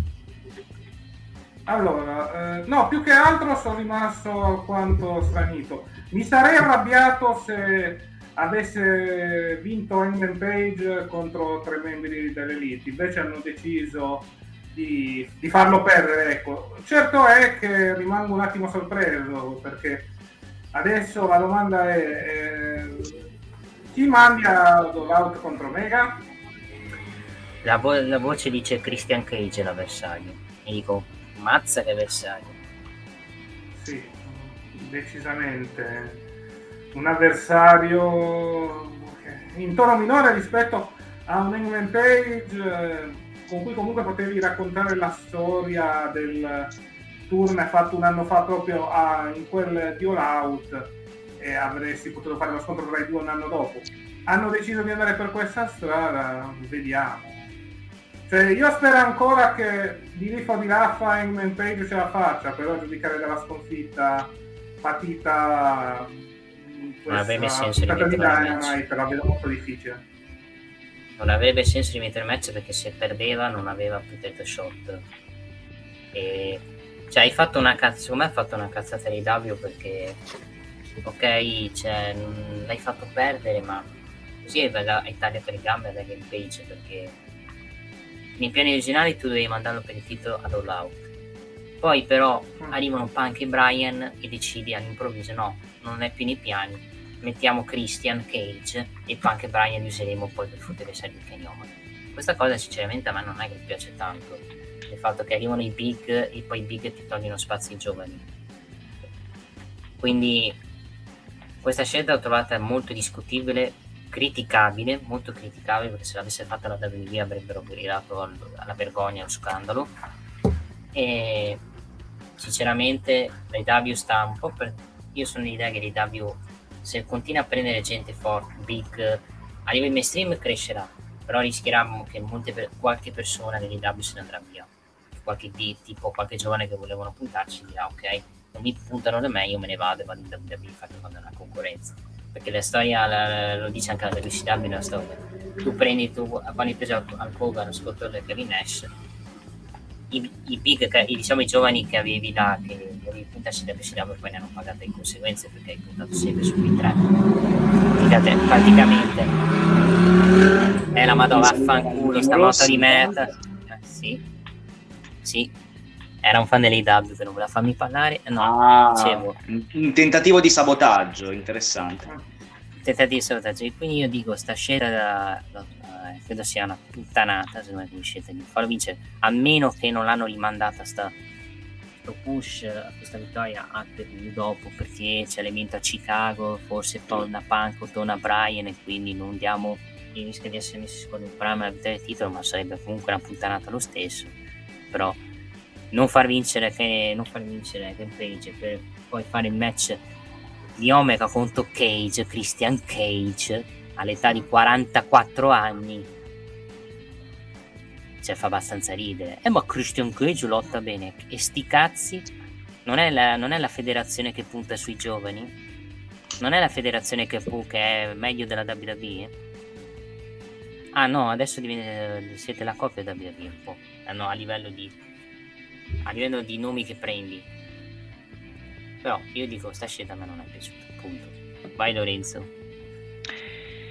Sì, sono d'accordo. Eh, l'avessero fatta da altre parti avremmo sentito ancora più lamentele, che ci sono state, eh, a dire il vero, da parte della fandom mm. IW, diciamo. Quindi comunque an- non, ha, non è stata ricevuta molto bene la cosa. Più che altro cosa posso dire? Ehm... Vergogna? Vabbè, no, vabbè, vergogna. Ehm... Più che altro è, è, un peccato perché comunque sembrava che si, ci si fosse avviati verso il momento in cui Hangman Page si sarebbe preso quantomeno la title shot. Ora rimane da capire perché. Ora io Spero che non ci sia una persona di Chicago che abbia fatto certe richieste alla federazione di Tony Khan. O anche, o anche l'altro, eh, perché non si può mai sapere, insomma. Ma a parte questo... L'altro mi sa di no. Quell'altro sì, è, è, difficile. Ora, io, io, io, personalmente mh, mm, spezzo una piccola lancia fuori dai W, io credo che loro abbiano fatto questa scelta più che altro per continuare a prolungare il regno di Omega, non tanto per uh, altre pressioni esterne. Però è chiaro che il modo in cui hai, tra virgolette, impedito a Page di prendersi la title shot in puntata è stato mm, molto evitabile. Nel senso, per poi passare a un match eh, uno dallo spessore inferiore due con Christian Cage che nessuno comunque dà per vincitore. L'unica cosa è che sia previsto un match più grosso come main event quindi verosimilmente con uno dei probabili pezzi nuovi delle W CM Punk e Danielson coinvolti. E quindi Hangman Page contro Omega lo, l'hanno spostato tra virgolette a fine anno. Un pay per view di fine anno. Non lo so sinceramente perché... Eh, perché se no... Cioè è una scelta del cazzo anche questa, eh, però ci, cioè, ci sarebbe un minimo di senso. No, e, e, ribad- e, ribadisco, e ribadisco il senso non c'è. No, io sono più che nell'idea, cioè non penso che mettono Punk, Brian, eh, Punk e Darby Allin, perché penso la fai di Punk e Darby Allin dopo col lo mettono in un main event di All Out con niente in palio, cioè.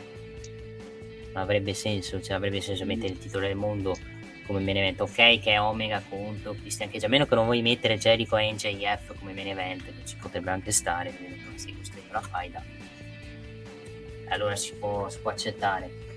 Semplicemente, secondo me, questa scelta di, di pushare Game Page, perché è un piccolo depush, non potete dire non è un depush perdere comunque contro l'Elite per avere no, comunque ha perso di... sporco eh, va detto quindi ora.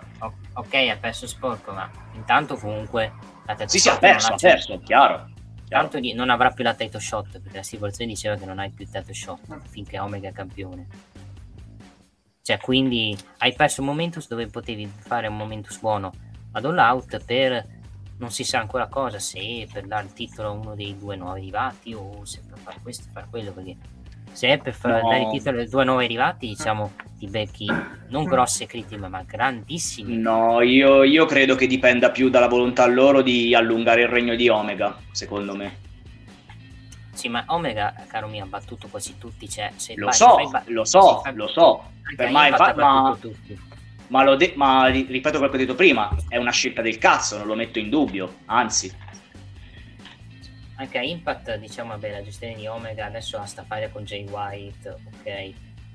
Però sinceramente cioè, veramente la gestione dell'Inter sta diventando un po' simile quasi all'NWO come gestione perché non perdono un match neanche a piangere. Ne hanno perso uno forse o quei match che perdevano c'era di non prendevano i pin.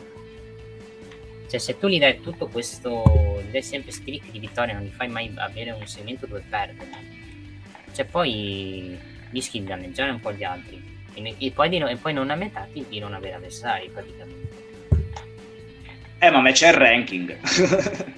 C'è il ranking in questo momento Christian nel ranking Christian penso se vince il titolo Christian credo che il pubblico venga con un bastone a cercare Tony Khan ma non penso succeda. Però diciamo che se dovevi io avrei evitato se, se, il piano non era andare per far vincere il titolo peggio avrei evitato sta roba subito lo scontro avrei sarei andato dritto con Christian Cage avrei sciolto subito la soluzione piuttosto che sì. Ma infatti questa... io ma infatti tutti davamo per scontato ah ok Christian Cage l'ha messo in panchina allora forse si sono decisi a dare il titolo a Page. Nope. Christian Cage ricordiamo questa prossima puntata match con Blade che vincerà facile perché Blade è un jobber praticamente. Poi sì. si va verso il titolo del mondo. Diciamo scelta discutibile vediamo come la spiegheranno può essere che daranno una spiegazione giusta posso essere sincero. Su Page vediamo cosa gli fanno fare se poi non gli fanno fare più un cazzo dopo questa cosa è preoccupante nel senso che finisce a non far niente. Ma non penso, forse magari adesso lo relegheranno, faranno una storia lunga di redenzione, cioè, ci potrebbe anche stare, però mai eh, da un ma è la, che... la, la, l'ha finita da poco la storia di redenzione, cioè un'altra adesso, cioè... Se peggio delle redenzioni di Sina queste. Vabbè, redenzioni di Sina parolone grosso, le redenzioni di Sina duravano tre mesi le loro redenzioni poi vinceva il titolo. O la redenzione di Okada, che sono altrettanto stucchevoli. Vabbè, comunque come scelta molto, molto discutibile. Punto, tutto qua. Poi, l'altro tema della puntata è stato, è stato il, me, il main event, che è quello tra Chris Jericho, Paymack, Chris Jericho e Nick Cage c'è stata una polemica, Domino vuole togliere, diciamo, un po' dissociata dal Taglia Pizze che ha, che ha usato Nick Cage e voleva togliere la collaborazione anche con, con Dynamite, con l'AEW. Qualcuno dice è stata la WWE a mandare questa segnalazione, non ci credo. Mm, sì, ci credo proprio. Credo proprio. I, comp- i poteri forti hanno impedito... Vabbè, sì, di Novax. I complotti, i, i, misteri, il caso. A livello di qualità di match, niente di che. Un arco match che molto, molto violento, non ha, fatto, non ha fatto impazzire. Sinceramente, spero di non rivederli questi match in, a Dynamite. A me non piacciono in questa veste, se devo dire con solo violenza taglia, tagliamo, tagliamoci qua, tagliamo di là e poi niente, e poche manovre. Vai Lore. Sì. Sì, sono d'accordo, ma eh, sì, ripeto quello che ho detto prima, è una tipologia di match che non, non può accontentare tutti, o li si ama o li si odia. E... Esatto.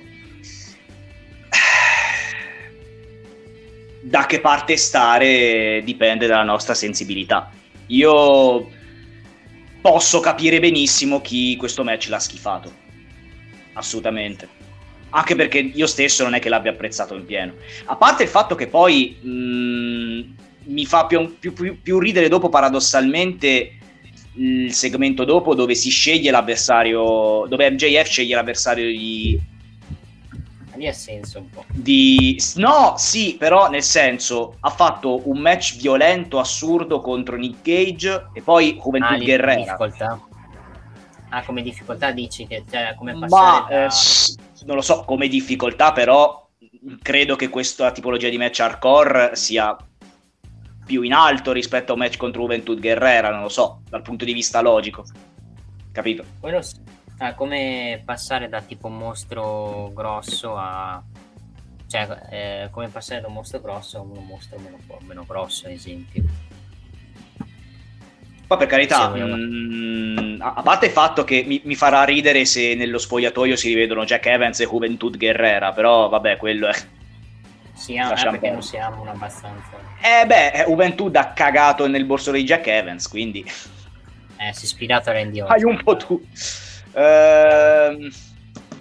Ma per la parte... dire. Sì, ma, ma poi, vabbè, poi Juventud Guerrera ha la nomea di essere, di essere stato, perché ora penso che spero sia migliorato da quel punto di vista, ma in passato aveva la... Ma in passato era noto per essere una discreta testa di minchia, mettiamola così. Eh, no, diciamo, io ho detto una roba divertente. I dub migliorano tutti. Tutti no. Senza, però... senza, contare poi che anche Juventud Guerrera in ogni caso ha i suoi anni, eh, quindi... Sì. Cioè, quanti anni ha? 40 anni. Cioè, 40 Vado a controllare. A livello di match magari non... Ci sarà anche divertente, però... Chiamare un Juventud Guerrera nel 2021... Cioè... Abbastanza... 46 anni. Beh, non, è, non è neanche cioè, vecchio. Cavolo, ma lui ha debuttato da minorenne praticamente in WCW. O quasi. 17 anni credo abbia debuttato. Minchia. Minchie. Minchie. Minchie. Uh, sì, vabbè, il match, abbiamo detto di match Chris e Nick Cage, a me, non è, a me questi di match non piacciono, però c'è qualcuno che piace, quindi non, non si può dire nulla praticamente su questa, su questa cosa. Uh, poi cosa c'è stato? L'abbiamo vista per la puntata la rissa da Malaclay Black Cody Rhodes che Cody viene menato praticamente. Piccolo segno poi di quello che ci sarà la settimana prossima nel match da Malaclay Black e Cody.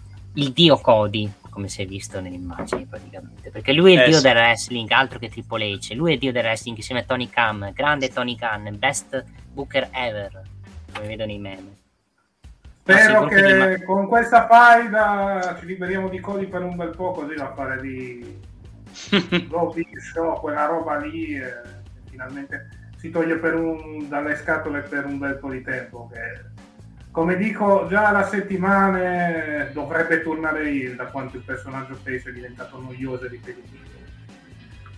Sì. Poi, allora, abbiamo... Abbiamo avuto poi il match tra Lance Archer e Ikuleo accompagnato da un amico, da uno che conosce abbastanza Casta, che è stato in WWF ha avuto grandissimo successo in WWF. Oh, più pericoloso della storia, ovvero sia un uomo che in chiave smart è forse una delle persone più forti del mondo, visto che spaccò addirittura un intero set di manette. Oltre ad aver fatto tremare l'intero backstage WCW quando lui e Phil fecero finta di dissarsi. Ah, ok. A me me lo ricordo per il periodo che fece in WWF con Rikishi. Quel tag team con Rikishi, poi Rikishi fece male, ma vabbè, robe vecchie sì. del 2001. Che diciamo non fu trattato proprio benissimo a ah, con WWF cioè, penso abbia vinto dei titoli di coppia in WWF, se non mi sbaglio. Mm, fammi controllare un attimo. Cioè, io me lo ricordo più che altro nel periodo quando ritorno in WWF in coppia con Rikishi per qualche settimana. Allora... Sì, io ho visto, visto quei match con Undertaker, sinceramente, veramente una noia tremenda quel match. Sì, eh, l'ho visto una volta con Andre the Giant. È una roba che non, questa non si sapeva, diciamo. Che sì, fammi controllare anche l'annata perché così. Allora, 80, sarà anni 80? Sarà. Sì, decisamente. Roba vecchia. Era la Colossal Connection, tipo 1989-1990. Eh. Vinsero sì, i titoli eh, il 13 dicembre 1989. Scusa, Anita, adesso ti lascio parlare. No, mi dissocio da, dall'immagine che c'è nel gruppo di Max che hanno messo qui. L'hanno messo? Mm. Oh mio dio, ah, no, hanno non messo vedo. Nicky, Ash in versione Homos. Mi dissocio, Homos è superhero. Mi dissocio. Ma perché? Ma perché? Boh. Lascia perdere. Mm. Lascia perdere. Eh. Vabbè, qui c'è una versione Joker, versione cicciona, ma vabbè, lasciamo perdere anche questo. Parliamo d'altro eh, che meglio. Poi, mm-hmm. No, poi c'è un, un, bellissimo commento italiano. Io spero che incassi su Goldberg in modo che Bill lo massacri in un modo in cui non è mai stato massacrato nessun altro nella serie. Vabbè, l'italiano che va a puttane qua, vabbè, lasciamo perdere. Commento di qualche mark eh, italiano, praticamente. Andiamo avanti. Allora, il match come è stato Lance Archer contro Ikuleo Cast? Ma uh, match discreto, niente di che, un match buono per dare una difesa titolata solida Lance Archer, ma per il resto niente di così grandioso, ecco. Sì, come debutto di Ikuleo non è stato neanche male, un buon match, Lance Archer vince con una chokeslam e, e mantiene il titolo e dovrebbe affrontare Tanashi in un evento in New Japan, ho visto. Sì, si parla di questa indiscrezione, di questo match tra Tanashi e uh, Moxley, vediamo un po' anche. come si evolve la situazione. Anche come acquisto Tanashi è un buon bel, diciamo come arrivo Tanashi è un, buon, un bel arrivo. E beh, finalmente la Forbidden Door si rende utile per quanto riguarda New Japan. Non come quel vecchiaccio di Vince che invece pensa ai cazzi suoi, vergogna. Vabbè. Esatto. Allora, vabbè, dopo questo match abbiamo... Comunque stavo controllando un attimo quello Vai. Tanashi contro Archer, si sfideranno il 14 agosto in quel de- dell'evento eh, della NGPW a Los Angeles, NGPW Resistance. Uh-huh, ok, ok. Vabbè, tornando invece alla puntata, abbiamo avuto poi... Vabbè, abbiamo avuto poi il segmento di Miro che apre un Open Challenge, però non trova ancora avversari per il titolo TNT. Vediamo chi può andare a sfidare praticamente Miro per il titolo. Perché in questo momento non ha praticamente avversari il buon Miro. Ma beh, basta anche che faccia solo promo così, che è un personaggio meraviglioso. Il campione preferito da sì. Dio. Che bello. Esatto. E soprattutto ho rimarcato il fatto che sua moglie è abbastanza flessibile. Ecco. ah, ha detto questo? Sì, ha detto questo, tipo, ha detto eh, double jointed wife, che adesso devo ricordarmi bene come viene detto in inglese con double jointed traduzione, sì, praticamente flessibile. Ecco. Poi, vabbè, il match tra FTR Santana Ortiz, mi è parso parto da Lorenzo. Beh, a parte l'infortunio di Wheeler, che non si... normale, eh, buon... Abbastanza di Va plastica vai. Wheeler. No, di eh, Wheeler sì. non è un po' infortunio purtroppo. No, in effetti no. No, però match eh, buono, insomma, discreto, insomma, si è fatto guardare, chiaramente condizionato da, da questo infortunio purtroppo, perché sicuramente l'ha terminato prima del previsto, però va bene, si è lasciato guardare. Speriamo che non sia nulla di grave per uh, il buon uh, Cash. Sì, perché sennò è un problema per l'altro membro di eh, sì. che in singolo diciamo Scott Osso non è che può far molto troppo. Uh, cast? Invece su questo match è piaciuto? Mm, sì, il match buono, sicuramente mi aspettavo un po' di più, eh, però non è che si potesse fare molto anche con le pubblicità. Come ho detto, un match buono, mi dispiace purtroppo per l'infortunio che è successo al membro degli FTR che ha un po' mozzato il finale del match. Vediamo se riuscirà a recuperare abbastanza in fretta. Perché avere un solo membro di FTR in singolo non mi sembra sta gran cosa. No. Sì. Poi, vabbè, Britt Baker che fa un promo dopo aver mantenuto il titolo femminile che dice di aver dimostrato a Rose che due, due, volte che è stato in grado di batterlo con un polso rotto e Vita aggiunge che sono tutti gelosi ad aspettare che lei fallisca ma è inutile annunciato Rampage del 20 agosto a Chicago The First Dance, la prima danza con poi c'è stato il problema di Darby e Sting, con Darby che afferma di avere molti uomini in giro di essere più grandi al mondo, ma c'è solo un posto per dimostrarlo davvero ed è in AW. Tutti penseranno CM Punk, domenica invece il 20 debutta Shane McMahon. No, non penso, però sarebbe bellissimo. O debutta Danielson, eh, è definito Best in the World. Esatto. Ci starebbe pensandoci. Sì, mancava eh. solo che facevano l'occhiolino e... ed era perfetto il tutto. Sì. Esatto.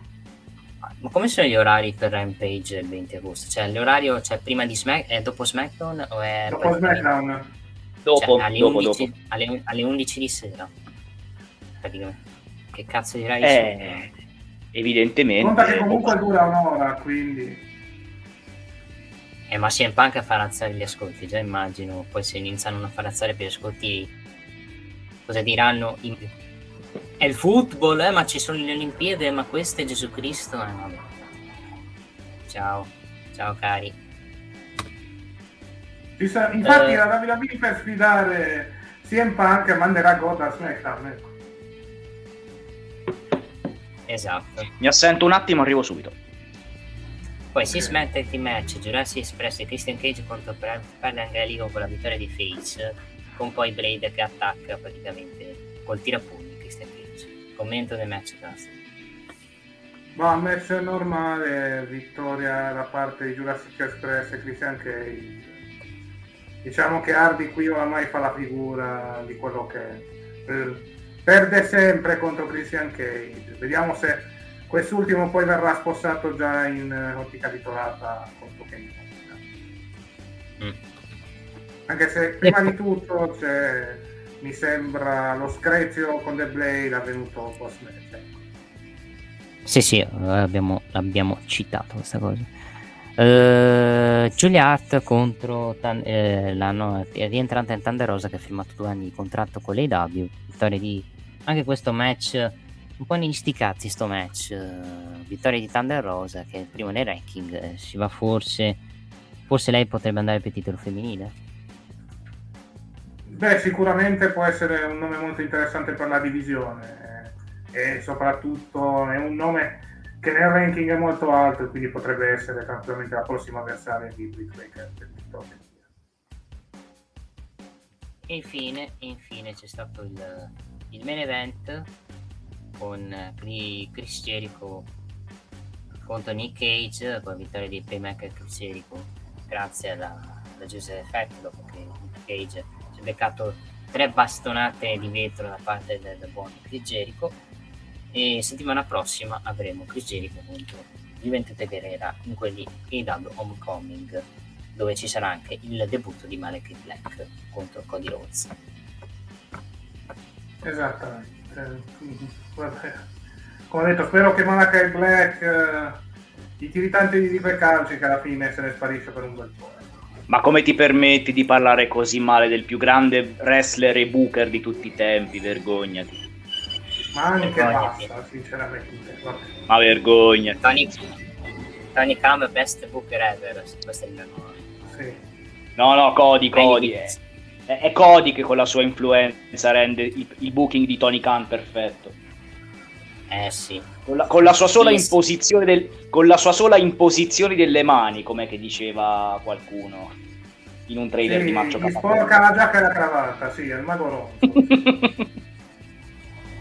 No, se avevate sentito le voci di Brock Lesnar in AW, poi sono state smentite questa cosa, sì, grazie. Vabbè, forse è un bene. Basta, cioè, forse voci. Io ti dico, se Brock Lesnar arriva in AW, penso che non credo che ci sia una bella atmosfera se arriva in AW, secondo me. Molta gente secondo me viene, viene depushata se arriva lui. Perché lui non è che dice, ah, ma io, io depuscio, io perdo con il senso. No, lui dice, io vinco e voglio il titolo del mondo e tu devi ascoltare, devi stare zitto, Tony Khan. E Tony Khan dice, sì, sì, prego, ti do anche 30 milioni. Claro. Se dovesse arrivare, ma non penso di perché per il bene dell'IW è meglio che non arrivino come Brock Lesnar che può spaccare lo spogliatoio sinceramente. Vabbè, abbiamo detto tutto di Father Fallen, un buon, un buon show, mi è piaciuto più lo show Firefest, questo meno bello. Sì, un show abbastanza tranquillo per quanto riguarda le W fu i picchi delle due notti di Firefest da ricordare la pizza, ecco, il taglia pizza che poi ha, ha, portato a grandi casini con la pizza domino, ecco. Mm. Infatti, infatti da pizza si dissocia. Esatto. Esattamente. Vuoi dire qualcosa Lorenzo riguardo allo show in generale? No, mi allineo a quello che hai detto te, Custom. Show comunque con i suoi alti, con i suoi bassi, ma con i suoi alti. Un po' ci lascia perplessi. A parte il main event, che vabbè, si, sare- si sapeva che sarebbe stato divisivo. Il, il 5 contro 5, perché chiaramente adesso le prospettive in zona titolata cambiano, quindi vediamo. Mm, vediamo come gestiranno il tutto. Uh, piccolo off topic uh, di Formula 1, Paul di Hamilton davanti a Bottas e Verstappen. Va ah, bene. Vediamo se ci sarà la vendetta da parte del... Eh, eh beh, che, che, tra l'altro c'è Perez quarto, quindi oh, occhio a quello che fa Perez eh, esatto. in partenza. Va bene, vediamo un pochettino. Questo era Fight for the Phone, io direi 20 secondi di pausa e poi torniamo per l'ultimo show della settimana, ovvero sì. WWE SmackDown. Ah, ah, che ridere! Bello, bello! WineLivery.com Vini, birre, drink a casa tua subito, consegna in 30 minuti alla temperatura ideale direttamente dal produttore, così risparmi. WineLivery.com e rieccoci qua per parlare dell'ultimo show della settimana, ovvero sia WWE SmackDown. Che puntata comunque, buona, buona puntata di SmackDown. Sì, a livello abbastanza. di booking soprattutto. Sì. Anche la scelta di come hanno fatto filmare John Cena l'ho trovata intelligente. Secondo me. Sì, mm, e tra l'altro permette anche a Balor eh, di avere in futuro comunque la sua title shot, verosimilmente dopo, dopo SummerSlam, quindi comunque... E tra l'altro in tutto questo ha reso Corbin ancora più rilevante nella, nella, nel, nonostante il suo personaggio grottesco che ha ora. Quindi comunque è stato una serie di segmenti che comunque hanno in qualche modo... Mh, mm, dato un senso ai personaggi coinvolti. Quindi va bene così. Prendi esempio Ro, caro mio. Ro, prendi esempio. Eh, eh ma che poi, che poi fa ridere perché in teoria è sempre Pritchard il gestore di SmackDown, no? Sia di Raw che di SmackDown ancora. Ah, ma ci, ci mette qualcosa polema un po'. Sì, però... Sì, probabilmente sì. Ma in verità è Tony Khan che ci mette... No, non è vero. Eh sì, vabbè, certo. E Cody Rhodes eh, che vi nascosto esatto esatto la sua federazione che Cody Rhodes perché Cody Rhodes una volta si è messo a piangere da lì e da, da quel momento in poi l'Africa ha tutta l'acqua che vuole ok no, scusate cattiva però ci dissociamo no, ci vabbè, dissociamo potremmo dire che per esempio eh, il nostro signore ha lavorato per sei giorni, il settimo si è riposato, ma prima doveva chiedere il permesso a Cody Rhodes, giusto? Esatto. Eh, esatto. Vabbè, allora, tornando alla puntata... Abbiamo, abbiamo trovato comunque buono. il nostro passatempo preferito, sfottere Cody Rhodes, a me va bene. Esatto. e anche, anche quelli delle W, Mark delle W che dicono no, no, bello, no, no, no, io mh, mm, solo Cody, solo Cody, il resto non ho particolari antipatie. Vabbè, tornando a SmackDown, allora abbiamo visto il ritorno di Sasha Banks. Tutti pensavano, al, tutti pensavano che il segmento del turno lo facevano settimana prossima, hanno già poi annunciato tag team match e lì poi c'è stato il turn con tutti. Io ho detto, ma va? Ma non me l'aspettavo che girava il. Però è stata, però ha senso, diciamo. Far finta di essere amica di Bianca nel tag team match e poi metterla in quel posto e menarla con la backstage. Dove vedremo sì. una Sasha Banks almeno nella faida sì. contro Bianca Belair per SummerSlam nel rematch di WrestleMania.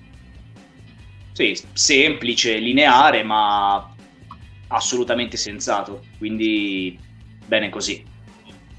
Diciamo che vabbè, gli avversari eh, si, si, può discutere, vabbè, Carmela e Zelina Vega.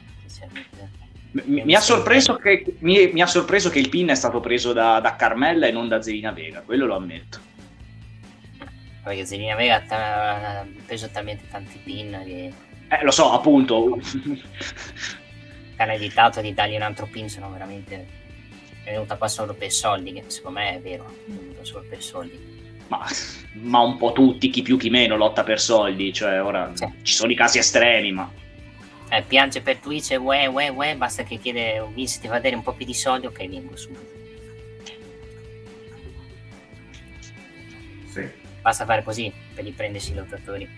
Uh, vabbè, sì, comunque il promo di Sina iniziale come passa? Il promo di Sina dove praticamente prende per il culo Roman Reigns anche per il passato che lui cambia ogni volta gimmick perché sennò non se lo caga nessuno e lui nonostante abbia la stessa gimmick comunque è bravo a fare la posizione missionaria cioè un po' si è un po' si è un po' sfottuta anche Sina su questa cosa ci ha giocato un po' Sì, eh. praticamente aveva fatto una battuta sulla, sulla, famosa posizione di missionario di cui si parla da, da qualche settimana a questa parte durante la fai. Tipo dice, specifica che se qualcuno riesce a rendere interessante la posizione del missionario per vent'anni, forse è meglio tenerselo stretto, ne vale la pena. Sì, ha citato Stone Cold The Rock che fanno le stesse cose, ci può anche esatto. ci sta anche un po'. Vabbè, non citano il fatto che Stone Cold aveva girato il o che The Rock, vabbè. No. Anche perché è stato uno dei turni più fallimentari della storia, quindi... Eh, esatto, esatto. Ma Un'altra, cosa, un'altra roba bellissima è stato Corbin che arriva e chiede dammi un po' di soldi, sì, io sono un poveraccio, tu sei uno ricco, fammi fare una comparsata sopra su Sky Sports, è stato divertente per me. E Sina gli dice ti do 10 dollari, lui ovviamente Corbin non la prende bene, lo, lo insulta e dice non sei un fallito di Hollywood e alla fine poi viene menato, giustamente, il buon Corbin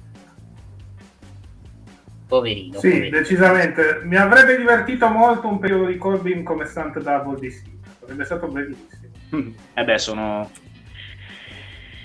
Sarebbe bellissimo, sì, sarebbe stato due bellissimo. gocce d'acqua. Sì, due gocce d'acqua non penso, però sarebbe stato abbastanza, abbastanza, divertente. Il primo match a serata era il Mysterio contro Jimmy Muso. Buon match, mi è piaciuto. Il finale è il contrario, solo che stavolta Re Mysterio e Dominic a tenere le, le, le, la schiena di Re Mysterio in modo da pinnarlo in maniera sporca come Jimmy Uso. Quindi hanno mettito un po' il finale stavolta, con Re e Dominic più astuti. Sì. Sì. sì si prolunga la faida. Ci sì. sta. No, no, dico, si prolunga la faida, ci sta. Va bene così. Sam sembra cosa ha fatto? Un match normale o mettete qualcosa, una stipulazione? Eh, sarebbe, bello, sarebbe bello vedere una stipulazione, anche perché poi il loro match a Money in the Bank eh, è stato buono. Quindi ammetto che l'idea di un match a stipulazione fra le due coppie non sarebbe malvagia. Sì, Uh, poi c'è stato. Dopo, vabbè, Casta vuoi dire qualcosa sul match prima che andare al prossimo segmento? No, un buon match. Mi è piaciuto il fatto che abbiano basato la storia dell'intero incontro su Mysterio che cerca di insegnare i trucchi al figlio. Non male, ecco come storia. Trucchi di rubare, come saper rubare in maniera appunto. Esatto. Io sono face, rubo, quindi va bene. Vabbè, sì, però... La solita ipocrisia, vabbè. Eh. Per... I face devono essere per forza un pochettino poveri. Vabbè, ma giustamente, ah, voi, voi, il, voi cattivi eh. continuate a fare queste stronzate e allora le facciamo anche noi e state zitti. Ma... Esatto. Eh. Cioè, no, fosse, solo, fosse questo, solo questo il problema dei face, sarebbe il meno. Ci sta. Esatto. No, ricordiamo che se sei face, se la polizia ti ferma e tu sei un face, la polizia non è che ti arresta, ti applaude. Sì, vabbè, ora sì. Non, par- non, paragoniamo una vittoria sporca con un... No, no, no, è... no, no, no, non mi sto lamentando di questo, dico che in WDV è così quando gestiscono i face quando si comporta in maniera da hit, se vogliamo dire. Uh, poi allora dopo questo segmento c'è stato credo i 100 giorni di vittoria di Bianca Belair i festeggiamenti che con la, con la stessa Bianca Belair che dice che è stato un periodo fantastico, ha vinto un SPE, ha vinto WrestleMania e ora anche di fronte a pubblico le cose sembra andare più o meglio. Poi arrivano Carmela e Carmela che chiede un'altra tetto shot ha detto ancora, ne ha già vinte, eh, tutte e due, ci ha perso pulito. e Zelina Vega che chiede una title shot anche lei.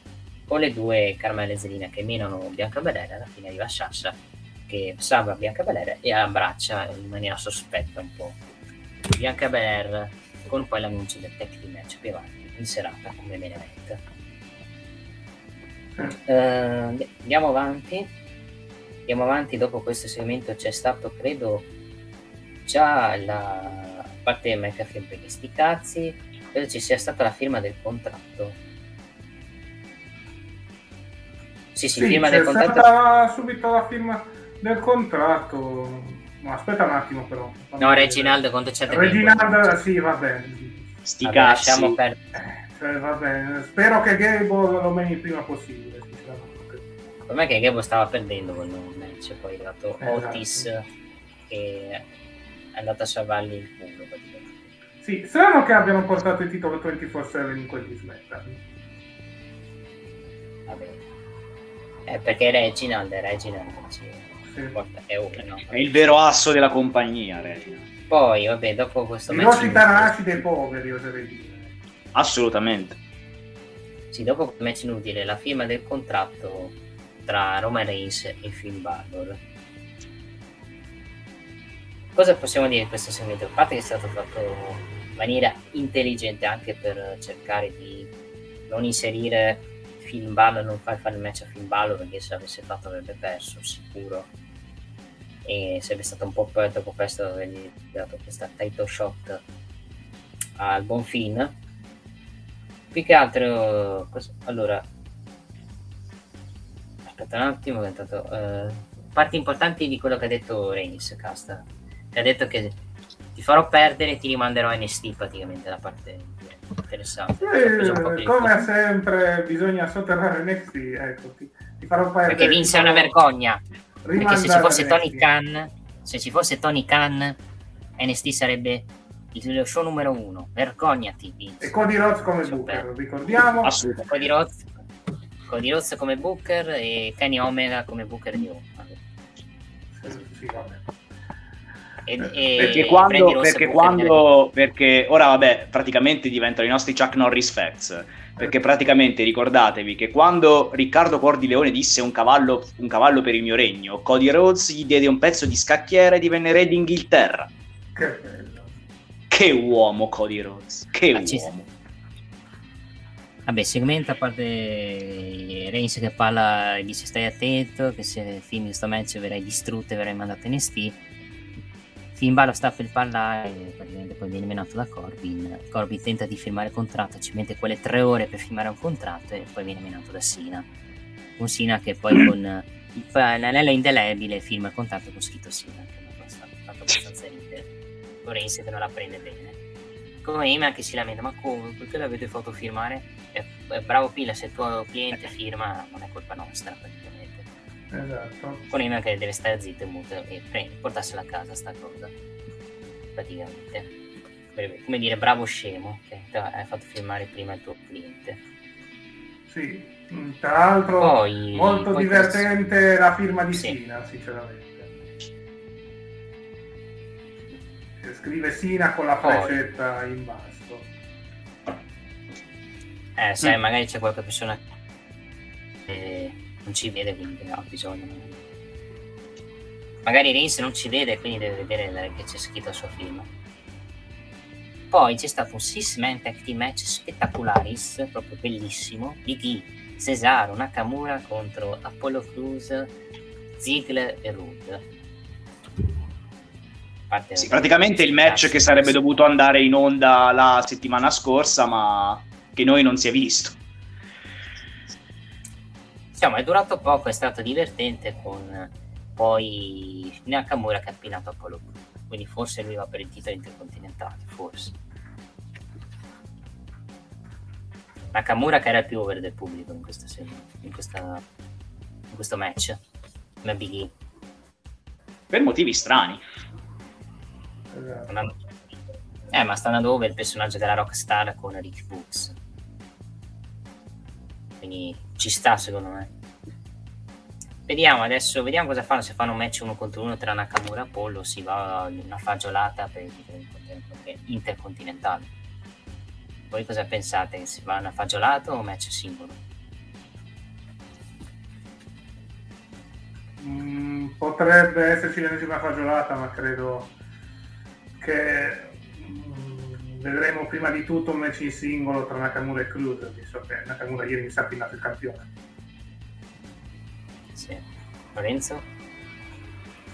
Sì, mh, mm, magari lo fanno al, sul momento davvero fai da singola fra Nakamura e, e, e Cruz e poi o magari fanno a turno oppure fanno prima o poi un match a 4 tipo a 5 non, a 6 insomma non sarebbe un non sarebbe una brutta cosa. no vabbè sì. tipo i, i, i, quelli coinvolti in questo match quindi Big E, Cesaro Nakamura e, e Cruz. Rude e Ziggler non penso. Mm, sì. vediamo. Poi c'è un segmento Edge che viene menato da Rollins nel durante la pubblicità, cioè io l'avrei fatto in diretta, ma l'ha fatto durante la pubblicità la Is Rollins che mina Edge. Di Rollins diciamo che dice che non si vergogna di nulla, anzi è voluto di ciò che ha fatto ed era la cosa giusta da fare. Rollins dice che doveva essere campione universale, visto che non può essere, non potrà esserlo nemmeno Edge. Questo è il promo di, di Rollins che durante il promo di Rollins ci stati cori per vecchi, ma Rollins ne è sbattuto al cazzo da bravo Inda queste, di questi fori. Perché ci starebbe un match a stipulazione tra i due perché sta diventando molto cruento la loro, la loro faida. Magari un street fight, un old sword, piuttosto un match singolo. Sì, può essere. Per aiutare anche Edge a fare un bel, bel match soprattutto. Visto i precedenti. E Casta vuoi dire qualcosa su Rollins Edge, segmento dove Rollins attacca Edge in pubblicità durante la pubblicità? No, vabbè, continua tranquillamente la faida. Mm, naturalmente adesso si è passati alle botte. Vediamo un po' come si evolve tutta la situazione. Sicuramente a SummerSlam li vedremo uno contro l'altro in un buon match. Già nello scorso promo la faglia si scriveva da sola, adesso bisogna un po' allungare il promo. Eh. Ok, vabbè, poi c'è stato il main event, Sasha Banks e Bianca Belair che battono Carmela Zilina Vega con Sasha che con la backstammer sottomette Carmela. Sasha, Bianca Belair si dimostra pirla della, pirla della settimana perché mai girare le spalle a una che ti può tradire. Infatti, backstammer da parte di Sasha Banks che fa e poi la, la sottomette in diretta e facendola cedere praticamente nel segmento. Con Sasha che promette di riprendersi la cintura mista di SummerSlam ci voleva sicuramente il tornillo di Sasha Banks per tornare la, la face era insopportabile. Sì vabbè sì. sono stati bravi a costruire scusa un attimo finisco subito. Vai vai vai eh, sono stati bravi a costruire il tutto, si sapeva che al ritorno Sasha comunque avrebbe preso un ottimo pop e quindi si è deciso di dividere su due segmenti. Prima il pop ottimo a inizio puntata e poi i fischi per il turn eh, subito dopo il tag match. Sì, sì sono d'accordo. Sono stati anche alti i fischi, non penso ci, ci fosse il Corina, perché non sono cori registrati quelli, quello proprio il pubblico l'ha presa male c'era anche gente che faceva cosa? Fanno anche detto what? I deficienti devono come, sempre riprenderli. Come, come, se Sasha Banks non si fosse mai comportata da, da persona cattiva in passato. Insomma, avrà girato io quelle, quelle 3-4 volte in questa maniera. Oddio, mm, meno di altre persone magari. Vabbè, Charlotte, Charlotte sto guardando te. Però, vabbè. No, pensavo Big Show e Kane. No, vabbè, or- vabbè, Big Show e Kane sono dei casi estremi. Nulla vieta Sasha Banks e, e no, Bailey o Charlotte o simili di, di superarle da questo punto di vista, questi record. Sì. E vabbè, no, e basta, questa è finita, così, finita così la puntata di SmackDown, una buona puntata dove sono successe cose diamo un voto 6,5 alla puntata, settimana prossima Finn Balor contro Corbin e vediamo poi quello che succederà. Manchester non certi per SummerSlam sono due, triple threat femminile, ovvero Nikki Ace o Nikki Ash contro Charlotte Flair e Rhea Ripley, un triple threat match al titolo Raw Women's Championship e il main event di SummerSlam, ovvero Roman Reigns difenderà il titolo universale dall'assalto di John Cena. E questi sono i due match annunciati. Per settimana prossima Raw è annunciato il ritorno di Goldberg per la gioia di casta. Ma per la gioia di tutti, oserei Be- dire. Bella gioia che ha avuto casta, poi poi Charlotte Flair contro Nikki Cross in un Holds Barred match e basta praticamente. E ah, Riddle contro Homos, Riddle contro Homos, uno contro uno e basta. Questo è, è Raw per settimana prossima.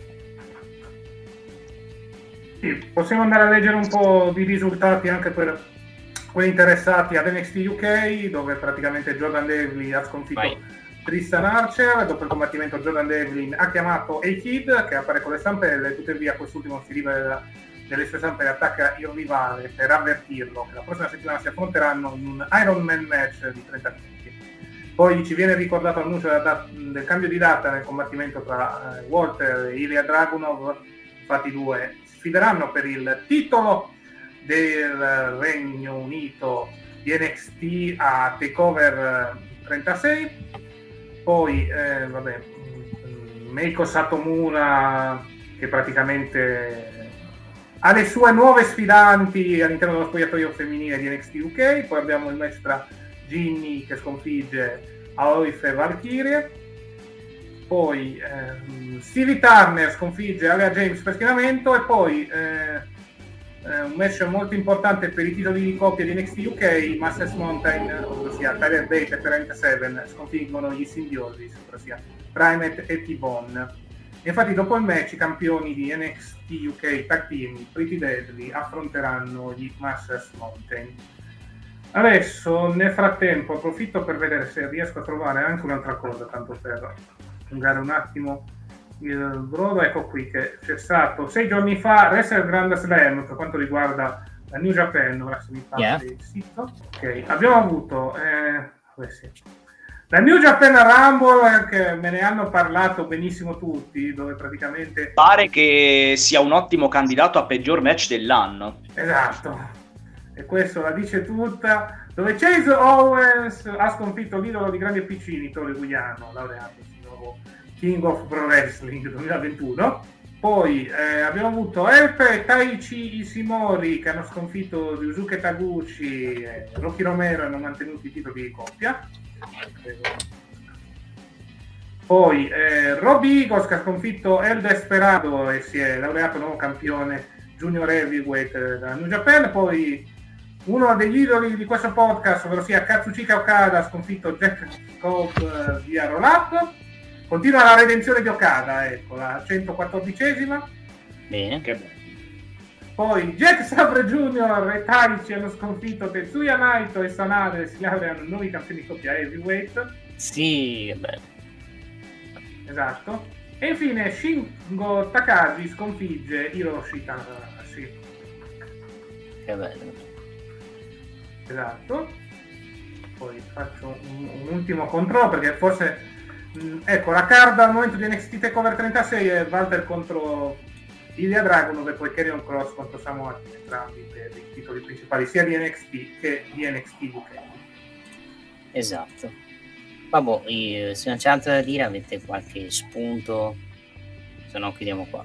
No mm, non mi viene in mente nulla di particolare francamente.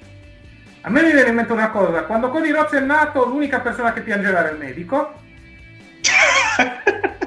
Cody Rhodes non accende la luce e spegne il buio.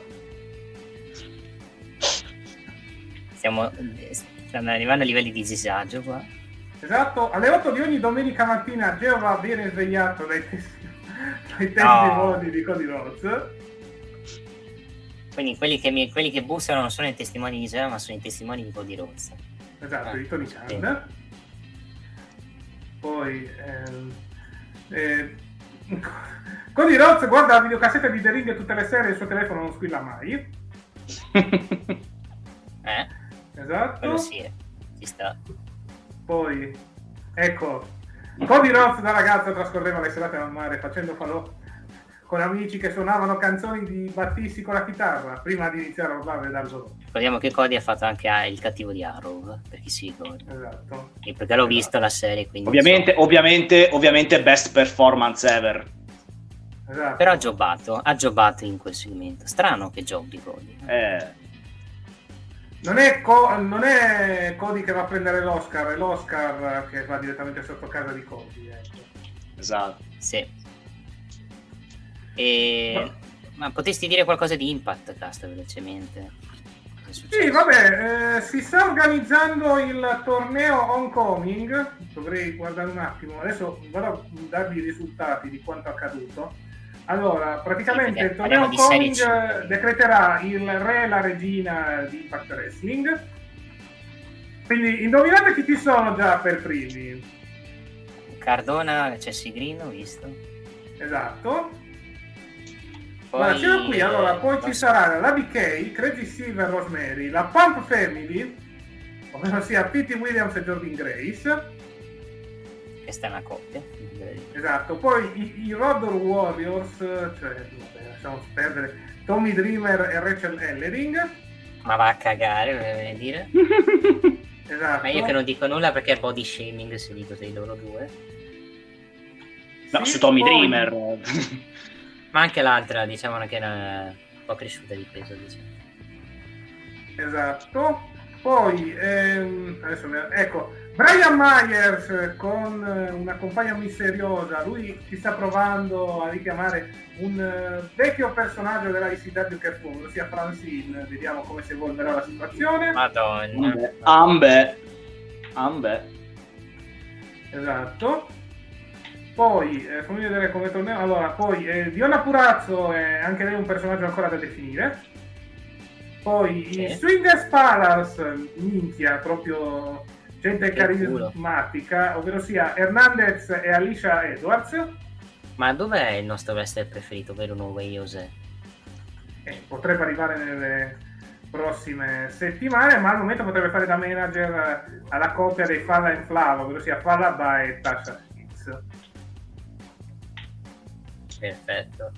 Allora, questo torneo di Homecoming sarà il 18. Il... No, aspetta un attimo, perché non. Ah no, lo, lo mandano in onda. Eh, mm, stasera qui dicono, quindi questo sabato praticamente, 31 giugno. Sì, perché è stasera. Esatto. E su Twitch lo fanno. E su Impact Plus. Sì, sì. E, e oltre a quello ci saranno Black Taurus contro Josh Alexander per il titolo X Division di Impact e per la gioia di grandi piccini, Eddie Edwards contro Morris in un arco. Ancora? Eh, lo so. Ho già visto, cazzo. Vabbè. Beh. Mentre per quanto Futuro riguarda quello che è accaduto nello show televisivo di Impact, abbiamo avuto i Good Brothers che hanno sconfitto eh, il Bullet Club, ovvero sia Jay White e Chris Pay, poi Taylor Wilde che sconfigge, mi sa, il manager di M, ovvero sia Caleb con via spianamento, poi eh, vediamo un po'. Ah, ecco, lo volevate chiedere. Finn Juice, No Way a Falabano sconfitto, o Ace of sì. Sira, Roy Ryu e Madman Fulton per schieramento. Poi sì, eh, Tommy Dreamer ha annunciato che si terrà una Battle Royale per determinare il prossimo sfidante di Omega. Poi vabbè, Rich Swan e Willie Mac sconfiggono Cody Dinner e Rhino. Infine Musa sconfigge Chris Edwin per schieramento. E infine è tornato anche dopo tanti anni un grandissimo nome di Impact, ovvero sia Frankie Kazarian. Eh, diciamo che il match fra lui e Gallos di qualche settimana fa in AW lasciava presagire questa possibilità. Esatto, e vabbè, tanto non è che sta facendo tanto. no, no, sì, sì. ci sta. Quindi l'hanno riutilizzato per questa roba. Esatto. Non ho altro da dire, andiamo, chiudiamo qua. No, nemmeno okay, io. Chiudiamo qua. Eh, siamo già a 1 minuto e 56, vediamo se riusciamo a, a rotondare un attimo. Allora, noi vi annunciamo, vabbè, vi ringraziamo come sempre per quelli che ci stanno guardando sul canale Viola in diretta il sabato pomeriggio. E per quanto riguarda domenica, noi ci vediamo soprattutto per una lunga giornata di Formula 1 con F1 Click e poi successivamente Parco Chiuso perché seguiremo il Gran Premio di Ungheria in diretta con la nostra live reaction. Poi eh, domenica sera alle 21, puntata abbastanza extra large di Sunday Night Click, dove oltre a forum vedremo anche le corn, le corn, le corn di Connotation Island. Anche Wrestling Revolution, anche gli amici di Wrestling Revolution. Esatto, no, è Wrestling Reloaded, che Reloaded, gli amici indiani che regalano gioie in lungo e largo. No, non sto parlando. Esatto. E poi, eh, tu quando fai il gaming, eh, Nick, Lunedì. lunedì quindi avremo il gaming e poi tutta la settimana avremo Olympic Click con eh, le varie notizie riguardanti le Olimpiadi. Anche oggi, in quanto stiamo registrando di sabato pomeriggio, c'è stata un'incetta molto importante di medaglie. Sì, c'è stato anche un coming out, mi sembra oggi. Tra l'altro anche l'Italia che ha battuto la Nigeria nei basket, quindi Italia della pallacanestro maschile ai quarti delle Olimpiadi. Risultato direi impensabile fino a poco tempo fa. Esatto, c'è stato anche il superamento del record italiano per quanto riguarda i 100 da parte di Marcel Jacobs. Vero? Bravissimo. Esatto, poi abbiamo avuto... Guarda un po' che novità, abbiamo avuto la solita sfilza di bronzi, abbiamo avuto il bronzo con la quadarella nel nuoto e poi nel sollevamento pesi anche. I migliori facciamo fatica a fare degli ori, no? Eh, quest'anno è dura, cioè molti degli ori si sono trasformati in bronzi, ecco. Sì. Esatto. E poi basta, cioè non è successo ancora niente di particolare per quanto riguarda questo oggi. Vabbè, adesso stanno giocando Italia e Cina, ma praticamente l'Italia era già... No, c'è un bellissimo amichevole tra Bayern Monaco e Napoli, se vi interessa. Esatto, che inizierà tra qualche ora. Ecco, mi ero dimenticato anche il bronzo di Irma Testa nella box. Esatto. Stasera trofeo Berlusconi Monza Juventus su Italia 1. Sì, Che- bellissimo. Che, Se rimango a casa me lo guardo. Che Studio Sport ha fatto passare come un evento di una grandezza inestimabile. Non ci sono neanche i titolari della Juve, ti posso avvisare perché hanno convocato i giovani in attacco. Perché il grandissimo Monza di Giovanni Stroppa farà piangere dalla commozione Galliani. Vabbè, basta, lasciamo perdere. Ma Giovanni Stroppa sai che è il maestro di Zeman, quindi già immagino. Sì, no, per carità, come allenatore di B va anche bene. Sì, Ci però i Serie A non fanno ha fatto, fatto No, appunto. Come allenatore di B. Mm. Eh, Ma per carità, non che l'anno scorso avesse chissà che squadrone, ma Con chi debutta il Perugia Lorenzo in Serie B? sai che ora non me lo ricordo, vado a controllare. So che inizia il Parma a debuttare, nella prima partita in Serie B è il Parma di Buffon che debutta. Sì. Vedo col Frosinone, non vedi cazzate. Pordenone, Pordenone. Pordenone, tu col Pordenone? Esatto. A Pordenone. A Pordenone. Quindi forza Pordenone, no vabbè. Ma vabbè, ho fatto apposta. Sì, verticamente.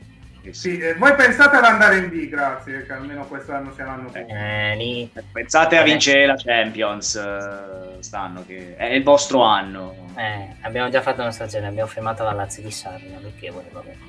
Eh, Allora, bene. Vabbè. Lasciamo perdere, andiamo avanti. Per la gioia dei laziali che non vedono l'ora di avere la testa del povero Maurizio su un piatto d'argento. Qui mi dissocio dalla battuta. o, di, Eh. o di Isai, dato l'ambiente. Esatto. Va bene signori, io ero Cassa e come ci sono stati Lorenzo? Alla prossima, buon weekend, a- buona domenica a tutti e buon sabato a tutti, buon weekend a tutti e lode, lode all'Ipnorospo, ma soprattutto a Cody Rhodes. Esatto. E Nick, Grazie a tutti, alla prossima. detto questo, noi ci vediamo, vabbè, eh, questa domenica per la Formula 1 e poi Sunday Night Click e poi lunedì con Resident Evil. Nel mentre ci saranno varie novità anche riguardanti il gaming e il retro gaming. Detto questo, noi ci vediamo alla prossima con il podcast. Ciao ciao! Ciao! Aloha!